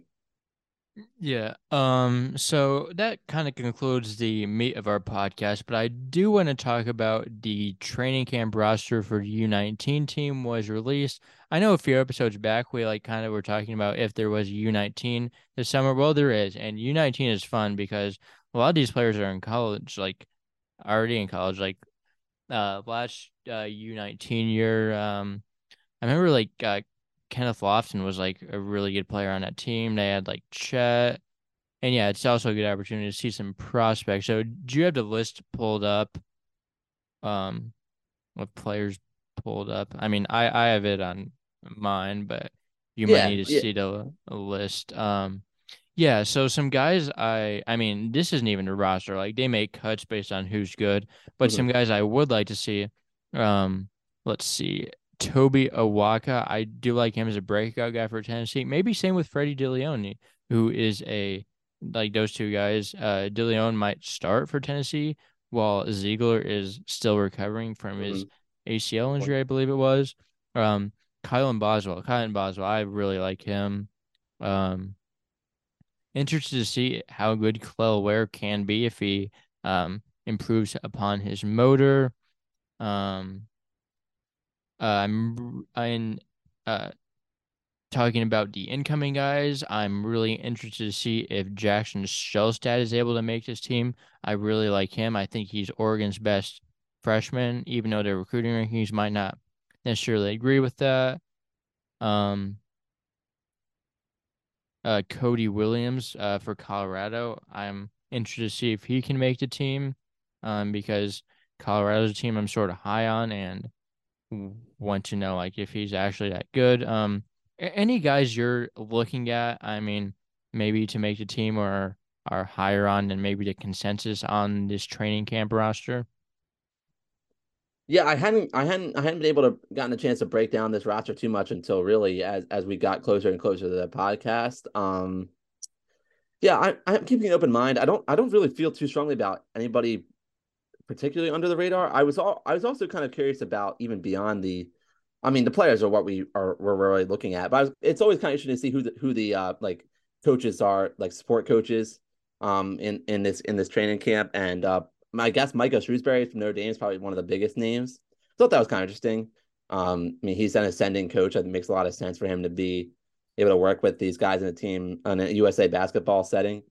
Um, but yeah, I mean, it, this is just in the abstract. And so again, I, I didn't have a player I, I thought particularly was going to be um going to be flying under the radar. But I love this. I love that it's a mixture of like again, you have a it's U19, so you have some guys who are at that age where they've just finished off freshman year, and then the classes of 2023 and 24. Like it, it, like it makes for great trivia years down the line, like how how these guys overlap a little bit. Um, but it's great collection of names. Um, even like the class of 2024, it's just it's it's harder to tell like as of right now, like who's gonna be.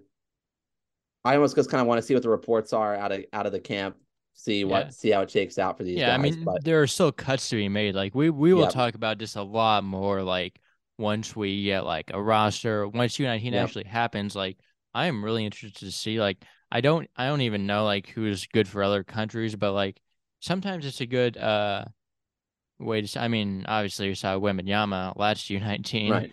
but like I'm trying to think of who else have risen. I mean, Ed, but like Nem Nembhard was really good, and that was like uh, for Canada, obviously, and now that was like kind of when everyone started to put their stock in him, despite being just like a normal four star, like maybe not even top 100. Like I feel like that that was a good turning point. I mean, he was good during high school season too, but at Montverde. But like, yeah, some sometimes it's kind of good to like kind of a preview almost of some guys and yeah. yeah, yeah. It is a bit of it, it's so much good on good competition in the in the camp, and um, I I want I started to see like okay, it's hard to it is so hard to compare these guys when you have the pre-cut roster, but I mentioned Shrewsberry coach on the support staff for this USA basketball group, and one of his one of his uh, recently, I guess now rising sophomore uh, players, Ven-Allen Lubin's going to be down there. That's that's that's kind of interesting. Like, could help to have have have a very familiar like face there together for each of them. It could be beneficial for each of them. I mean, as a, freshman year, what did he play? I'm trying to make sure I I didn't think he played more than 20 minutes a game. It was just over 17 minutes a game. Was efficient. Got He's involved in rebounding. Vanderbilt now. Lubin? Is that what Wait, he, about? he moved to Vanderbilt? Yes. Oh, well, that could make some for awkward. I completely missed that. yeah, it, it was that? recent. It was sort of recent. recent. All right, because I'm gonna be, I'm gonna be hitting my, I'm gonna be, I'm gonna, be, I'm gonna be kicking myself if I missed that. That could be, that could be.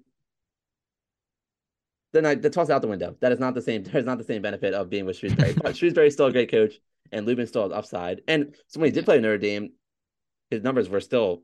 I still, I still think they shaped up well for shooting efficiency and rebounding, but um, it wasn't like he he wasn't, you know, he wasn't an everyday player or like everyday starter for Notre Dame. So that helps explain the transfer. But I completely missed that. I legitimately thought that's so neat. Ven-Allen Lubin's going to be with Michael Shrewsberry, and now reality check, he's not. So my apologies. yeah. Well, eh, yeah, it looks like it will be in Hungary from June 24th yeah. to July 2nd. So not too far away. It'll def- definitely make for some good TV, like in the middle of the uh summer when there's like no basketball on. Well, there's basketball for a week and it'll be good basketball to watch. So, yeah. Um, I mean, I I guess that's an episode. Do you have anything more on anything that we've talked about? Quick hits to end it. I can reaffirm everybody that Arkansas is in fact in the SEC and that Lubin is in fact also in the SEC now at Vanderbilt. as far as my two SEC absolute um brain farts. And I can remind everybody that Lubin, as long as we're again giving him his due, now that I've completely screwed up his his transfer school, he was four stars originally. Like these, you can see why he you can see why he was uh he's he's a name for USA basketball U19. But all in all, this this is a good time, man. It took too long. Took too long on my end to get get it all right, finish up this the long semester at school. It was good to reconnect with you, buddy, and uh yeah, we had a good time. Yeah, well, uh, if you if you're still listening to this podcast, make sure to give it five stars on wherever you're listening to, or even if you're watching it on YouTube, which is a thing, uh, hit that like button. We really appreciate it for every like, five star rating, comment. It all really helps us out. So, yeah, thank you for listening, and we will try to have another episode out soon.